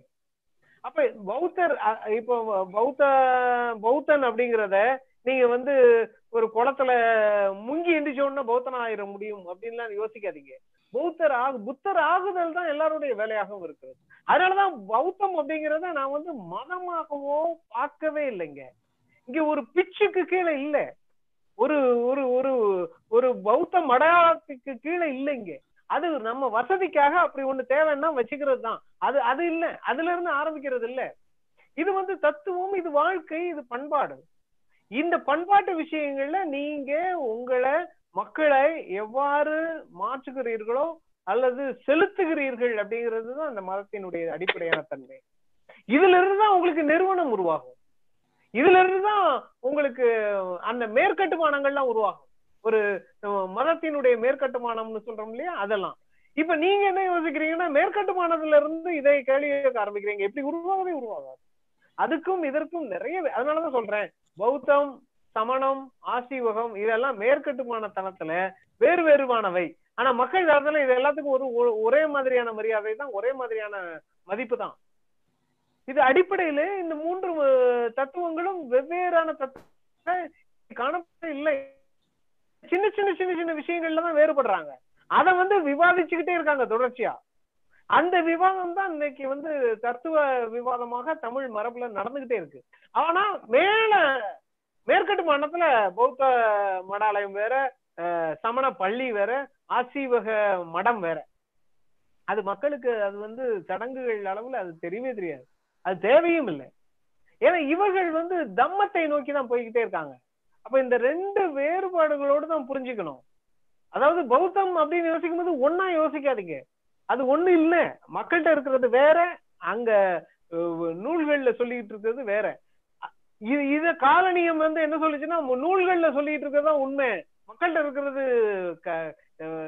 கரப்டட் அப்படின்னு சொல்லிச்சு. கரைபடிந்தது அப்படின்னு சொல்லிச்சு. அப்படி இல்ல. மக்கள்கிட்ட இருக்கிறது இன்னும் நேர்மையாக இருக்கிறது அப்படிங்கறத தான் அயோத்திதாசர் காட்டி தர்றார். மக்கள்கிட்ட இருக்கிறது இன்னும் நியாயமாக இருக்கிறது. தர்மத்தோடு இருக்கிறது தம்மத்தோடு இருக்கிறது அப்படிங்கறத தான் காட்டி தர்றார். மு- முத்தையனையா நன்றி ஐயா. முத்தையனையா முத்தையனையா சொல்லுங்க. பேராசிரியர் மாதவன் ஐயா மட்டும் ஒரு கேள்வி கேக்குறாரு. அவர் கேட்டோன்னே முடிச்சிருங்க. பேராசிரியர் மாதவன் ஐயா. ஐயா கேளுங்க. மாதவன் ஐயா. சரிங்க. மாதவன் சார்? ஐயா வணக்கம் வணக்கம் ஐயா ஐயா வணக்கம். பேராசிரியர் தர்மராஜ் ஐயாவுக்கு வணக்கம். நீண்ட நீண்ட நாளா உங்களுடைய பணிகளையும் உங்களுடைய அறிவு கொடையையும் படிச்சுக்கிட்டே இருக்கோம். சிறப்பான பணிகளை தொடர்ந்து செஞ்சுக்கிட்டு இருக்கீங்க. இன்றைய உரை வந்து ரொம்ப பிரமாதமான உரை. உங்களுடைய உரையை நான் என்ன இதுவரை கேட்டதில்லை. நூல்களை தான் படிச்சிருக்கேன். ரொம்ப அருமையான தெளிவான ஒரு நல்ல விளக்கமான உரை. இப்ப நான் இந்த ஒரு கேள்வி நான் சாட் பாக்ஸ்ல போட்டிருந்தேன். அந்த கேள்வியை தான் இப்ப கேட்டாங்க. இப்ப அன்று முதல் இன்று வரை வந்து பெரும்பாலும் தலித்துகள் பின்பற்றுகிற சமயமாக பௌத்த சமயம் இருக்கு மற்றவர்கள் வந்து ஏற்று பின்பற்றலையே அப்படின்னு ஒரு தற்கால நிலையிலிருந்து கேட்கிறேன் நீங்க சொல்றீங்கல்ல அடிக்கடி. ஒவ்வொரு தடவையும் நீங்க தொடக்கத்துல சொன்னீங்க. அப்ப வந்து ஆங்கிலேயர்கள் வந்து இது வந்து கரப்டட் பௌத்தமாக இருக்கு உலகம் பூரா அப்படிங்கிறது சொல்றது. அது இந்தியாவிலேயே அப்படித்தான் இருக்கு. என்னைக்கு பிராமணர்கள் நாகார்ஜுனர் உள்ள வந்தாரோ அன்னையிலிருந்து சூன்யவாதம் போய் மாதவாதமா வந்துருச்சுங்கிறது நமக்கு தெரிஞ்ச செய்தி தான் அதனால அது அது பிற்காலத்துல அது ஒரு தத்துவார்த்த அழிவு ஒரு த- தத்துவத்துக்குள்ள ஒரு பேரழிவை உண்டு பண்ணிச்சு பிராமணர்களுடைய வருகை அப்படிங்கிறதா சொல்லணும். அவர்கள் தான் இந்த ஹீனயானத்தை அழிச்சு மகாயானம்ங்கிற பேரு பெருசா பேரு பெருசா வச்சாலும் பேரு பெத்த பேரு ஏது லேதுன்னு கிராமத்துல வ- சொல்லுவாங்க. அது மாதிரி இப்படி ஆக்கியிருக்காங்க. ஆனா இப்ப நீங்க சொன்னீங்க வந்து இந்த கேள்விக்கு சொன்ன உடனே சொன்னீங்க கார்த்திகை தீபத்தை பின்பற்றுறவங்க தெய்வ தீபாவளியை பின்பற்றுறவங்க இந்த எல்லாருமே வந்து பௌத்தர்களா தான் இருக்கிறாங்க அப்படின்னு சொல்லி நடைமுறை அளவுல சடங்கு அடிப்படையில அல்லது விழா அப்படிங்கிற அடிப்படையில அந்த தொன்மை கூறு இருக்குங்கிறது உண்மைதான். ஆனா தொடக்க காலத்திலேயே வந்து பௌத்தத்தை வந்து வந்து தலித்துகள் அல்லாதவர்கள் எவ்வளவு தூரம் பின்பற்றினார்கள்ங்கிறது நமக்கு தரவு கிடைக்கலன்னு நினைக்கிறேன். அது அது மாதிரியே சரியான தரவு இல்லைன்னு நினைக்கிறேன். இந்த இந்த விழாக்கள் எப்படி அவங்கள்ட்ட போய் சேர்ந்துச்சுங்கிறது வேணா அது தேவை கருதி ஒரு வேலை இருக்குமோ? ஒளி தேவை. எனவே எண்ணெயையும் ஒளியையும் அவங்க எடுத்துக்கிட்டாங்கன்னு எடுத்துக்கலாமா? இல்ல எல்லோரும் பின்பற்றினார்களாங்கிறது தெரியல. இப்பவும் பார்த்தா நான் ஒரு முறை வந்து பௌத்தமும் சமணமும் மெய்யியலும் நடைமுறையும் அப்படின்னு ஒரு கட்டுரை ஒண்ணு எழுதினேன். ஒரு ரெண்டாயிரத்தி பதினாலு பதினஞ்சு வாக்குல தமிழ் பண்பாட்டில் பௌத்தம் அப்படின்னு இவரு பௌத்த அன்பன் ஐயா ஒரு கருத்தரங்கம் நடத்தினாரு சென்னையில. அதுல கட்டுரை கொடுத்தேன். அதுல நான் இதை தான் சொல்லியிருந்தேன். இப்ப வந்து சமணத்துல வைதிகத்தன்மை மேலோங்கி இருக்கு வர்ணாசிரம தர்மத்தை ஏத்துக்குது. அதனால எல்லாரும் ஏத்துக்கிறாங்க. அல்லது அதோடு சேர்ந்து வணிக சமயமா இருக்குங்கிறது ஒண்ணு. பௌத்தம் வந்து முழுக்க முழுக்க சமத்துவத்தை பேசுகிறது சாதியை மறுக்க வர்ணாசிரம தர்மத்தை மறுக்கிறது எதிர்க்கிறது. அதனாலேயே வந்து மற்றவர்கள் இதுகிட்ட வரலதில்ல. வர்ணாசிரம தர்மத்தை முழுக்க யாரு ஒழிக்கணும்னு நினைக்கிறாங்களோ முழு உள்ள சுத்தியோடு அடித்தட்டு மக்கள் தான் நினைப்பாங்கங்கிறது இந்த சாதி உளவியல் தருகிற செய்தி. அது அது எந்த சாதியா வேண்டுமானாலும் இருக்கலாம். அதுக்காக வந்து தலித்துகள் வந்து சரியான பாதையில போறாங்க. மற்றவர்கள் சரியான பாதையில போகல அப்படின்னுங்கிற புரிதல்ல நான் சொல்லல. ஆனா பௌத்தம் மற்றவர்களால் ஏற்கப்படாமல் இருப்பதற்கு பெரும்பாலும் தலித்துகள் பின்பற்றுவதாக இன்றைய நிலையில் இருப்பது காரணமா? ஏன்னா முன்னெடுக்கப்படுவது எல்லாமே. அது பண்டிதராக இருக்கட்டும் அம்பேத்கரா இருக்கட்டும் இன்றைய பௌத்த அமைப்புகள் உட்படவே பார்த்தா பெரும்பாலும் தலித்துகளால் முன்னெடுக்கப்படுவதாகவே இருக்கிறது. தலித்துகள் அல்லாதவர்கள் யார் யார் இன்றைய காலத்தில் முன்னெடுக்கிறார்கள் எனக்கு தெரியல. எனக்கு தெரிஞ்சு ஏதாவது அது மாதிரி தகவல் இருந்தா கொஞ்சம் சொன்னீங்கன்னா உதவியா இருக்கும். அது பொது நீரோட்டத்திற்கு பௌத்தம் வருவதற்கு அது உதவும். அந்த அந்த மாதிரி வரணுங்கிற விருப்பத்தை தான் நான் தெரிவிக்கிறேன். இந்த கேள்வி நன்றிங்க அப்புறம் இன்னொன்னு இன்னொன்னு ஒன்னையும் சேர்த்து சொல்லிடுறேன். இந்த சமணர் அதை பத்தி சொன்னீங்கல்ல சமணர் அதுங்கிறது இந்த பிராமணர் பத்தி சொன்னது ஒரு நல்ல பதிவு. எவன் பிராமணன்? பிராமண பக்கத்துல வந்து தம்மபதத்துல சொல்லியிருக்காரு புத்தரே பேசியிருக்காரு. அந்த பதிவுகள் நமக்கு கிடைக்குது. யார் பிராமணன் அப்படின்னா இன்றைக்கு எடுத்துக்கிட்டோம்னா நம்ம பண்டிதர் தான் இன்றைக்கு வரைக்கும் பிராமணர் அப்படின்னு ஒரு சொல்லி அழுத்தமா சொன்னது. அது ஒரு பெரிதமா பெருமிதமான செய்தி உண்மையான செய்தியும் கூட. அது சரிதான். அந்த சமணர்ங்கிற சொல்லு சம ஜைன சமயத்தை சார்ந்தவர்கள் ஜெயினிசம் அந்த பொருள்ல இல்ல அப்படிங்கிறது செய்திகள்ல இது கிடைக்குது. சிரமணா அப்படிங்கிற பாலி சொல் அந்த சிரமணாங்கிற பாலி சொல் புத்த துறவியையும் சமண துறவியையும் அஹ் ஆசீவக துறவியையும் ஒரு சேர குறிக்கிற ஒரு சொல்லாக இருக்கிறது அப்படின்னு நிறைய ஆய்வாளர்கள் எழுதியிருக்காங்க. நான் அதை படிச்சிருக்கேன். அதை என்னுடைய நூல்கள்லையும் அதை எடுத்தாண்டு இருக்கேன் அதனால சமணா சமணா எந்த யாரும் சமணனாக முடியாது என்று தம்மபதத்திலையும் வருகிறது. பல ஈகனிகாயத்துல எல்லா இடங்கள்லயும் புத்தரே குறிப்பிட்டதாக நமக்கு குறிப்பு கிடைக்குது. எனவே சமணன்கிற சொல்லு பொது சொல். சமணம் அல்லது சமணன் அப்படிங்கிறது துறவிகளுக்கான பொது சொல் அப்படிங்கிறதும் அப்ப ஜைனர்களுக்கான ஒரு சொல்லாக அமணர் என்று தமிழ்ல நம்ம சொல்லலாம். அதை வந்து ஜைன என்று பிராகிருதத்துல சொல்ல முடியுமா அப்படிங்கிறதும் எனக்கு விளக்குனா அது நல்லா இருக்கும் ரொம்ப தெளிவான உரை. நன்றி. நன்றி. ரொம்ப நன்றி. இந்த ஏற்பாடை செய்த தூய நெஞ்ச கல்லூரிக்கு என்னுடைய வாழ்த்துக்களும் பாராட்டுகளும் ஒருங்கிணைப்பாளர் முனைவர் அம்பேத்கருக்கு சிறப்பான பாராட்டுகள் ஓகே. சோ அந்த முத கேள்விக்கு ரொம்ப நன்றி சார் கருத்துக்களுக்கு நன்றி. இந்த முத கேள்விக்கு சொல்லுவோம். இப்போ தலித்துகள் அல்லது தாழ்த்தப்பட்டவர்கள் அல்லது ஊரிலிருந்து விலக்கப்பட்டவர்களே பௌத்தத்தை பற்றி திரும்ப திரும்ப பேசிக் கொண்டிருக்கிறார்கள். அதுவும் நம்ம சமகாலத்துல தான் அதிகமா பாக்குறோம் அப்படிங்கறதுல இருந்து தான் நீங்க இந்த கேள்வி கேக்குறீங்க. அதாவது அயோத்திதாசர் ஆ இருக்கட்டும் அவருக்கு பின்னாடி போய் சேர்ந்த நபர்களா இருக்கட்டும் அம்பேத்கரா இருக்கட்டும் இந்த மாதிரியான நிறைய நபர்கள் வந்து அவருடைய இயக்கமா இருக்கட்டும். அது இது வந்து தாழ்த்தப்பட்டவர்கள் அல்லது தலித்துகளுடைய சிக்கலாகவும் தலித்துகளுடைய மதமாகவும் இந்த இருபதாம் நூற்றாண்டுல திரும்ப திரும்ப காட்டப்படுகிறது ஏன் இப்ப இந்த இருபதாம் நூற்றாண்டுல நீங்க மதம் பற்றியான பார்வையை யோசிக்கும் போது ஆஹ் ஆயிரத்தி எண்ணூத்தி எண்பத்தொன்னுக்கு முன்னாடி மதம் ஆயிரத்தி எண்ணூத்தி எண்பத்தொன்னுக்கு பின்னாடி மதம் அப்படிங்கறத நீங்க அத வந்து ரொம்ப கவனமா எடுத்துக்கணும். ஏன்னா எண்ணூத்தி எண்பத்தொன்னு ஏன் சொல்றேன் அப்படின்னா அந்த மக்கள் தொகை கணக்கெடுப்பு முத முதல்ல ஆரம்பிச்சப்போ. அப்பதான் யாரு என்ன மதம்ங்கிறது எல்லாருக்குமான பிரச்சனையாக மாற்றப்படுது. அதுக்கு முன்னாடி வரைக்கும் யார் என்ன மதம்ங்கிறது எல்லாம் யாருக்கும் பிரச்சனை இல்லை. அப்ப கிராமத்துல எல்லாம் யாரும் போய் கேட்டதெல்லாம் இல்ல. நீ வந்து பௌத்தனா சமணவனா சைவனா வைணவனான்லாம் யாருமே யாரையுமே கேட்டதில்ல.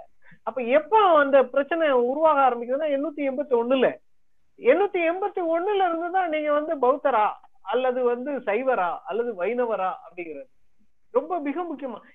இந்த சிக்கல் இதே மாதிரி எப்ப நடந்ததாக நான் பாக்குறேன் அப்படின்னா பதினேழு பதினெட்டாவது நூற்றாண்டுல பதினேழாவது நூற்றாண்டுல உங்களுக்கு வந்து குற்றாலபுரம் வஞ்சி எழுதப்பட வேண்டிய தேவை ஏற்படும் பொழுதும் உங்களுக்கு வந்து பள்ளு இலக்கியங்கள் எழுதப்பட வேண்டிய தேவை ஏற்படும் போதும் அப்பவும் சமூகத்திலிருந்து விலகி இருந்த மக்களை வந்து சைவராகவும் வைணவராகவும் காட்ட வேண்டிய ஒரு தேவை அங்க நிலவ ஆரம்பிக்குது. சோ நீங்க வேற எங்கேயுமே இந்த சாதாரண மக்கள் அல்லது பொதுமக்கள்னு சொல்றோம் இல்லையா? வெகுஜன மக்கள். இவங்களுக்கான மத அடையாளத்தை இது அதுக்கு முன்னாடி நம்ம பேச ஆரம்பிச்சதே இல்ல பேசப்பட்டதும் இல்ல. இது இவங்களுக்கான ஒரு விவாத பொருளாக இருந்ததே இல்ல. அந்த அர்த்தத்துலதான் அயோத்திதாசர் என்ன சொல்றாரு அப்படின்னா பௌத்தம் வாழ்க்கை முறையாக மக்கள்கிட்ட இருந்தது அப்படின்னு சொல்றாரு. அது மக்கள் வந்து தெரிந்தே செய்தார்களா அப்படிங்கறதெல்லாம் இல்ல. ஏன் அது அது அதை இப்படியும் யோசிச்சு பார்ப்போம்.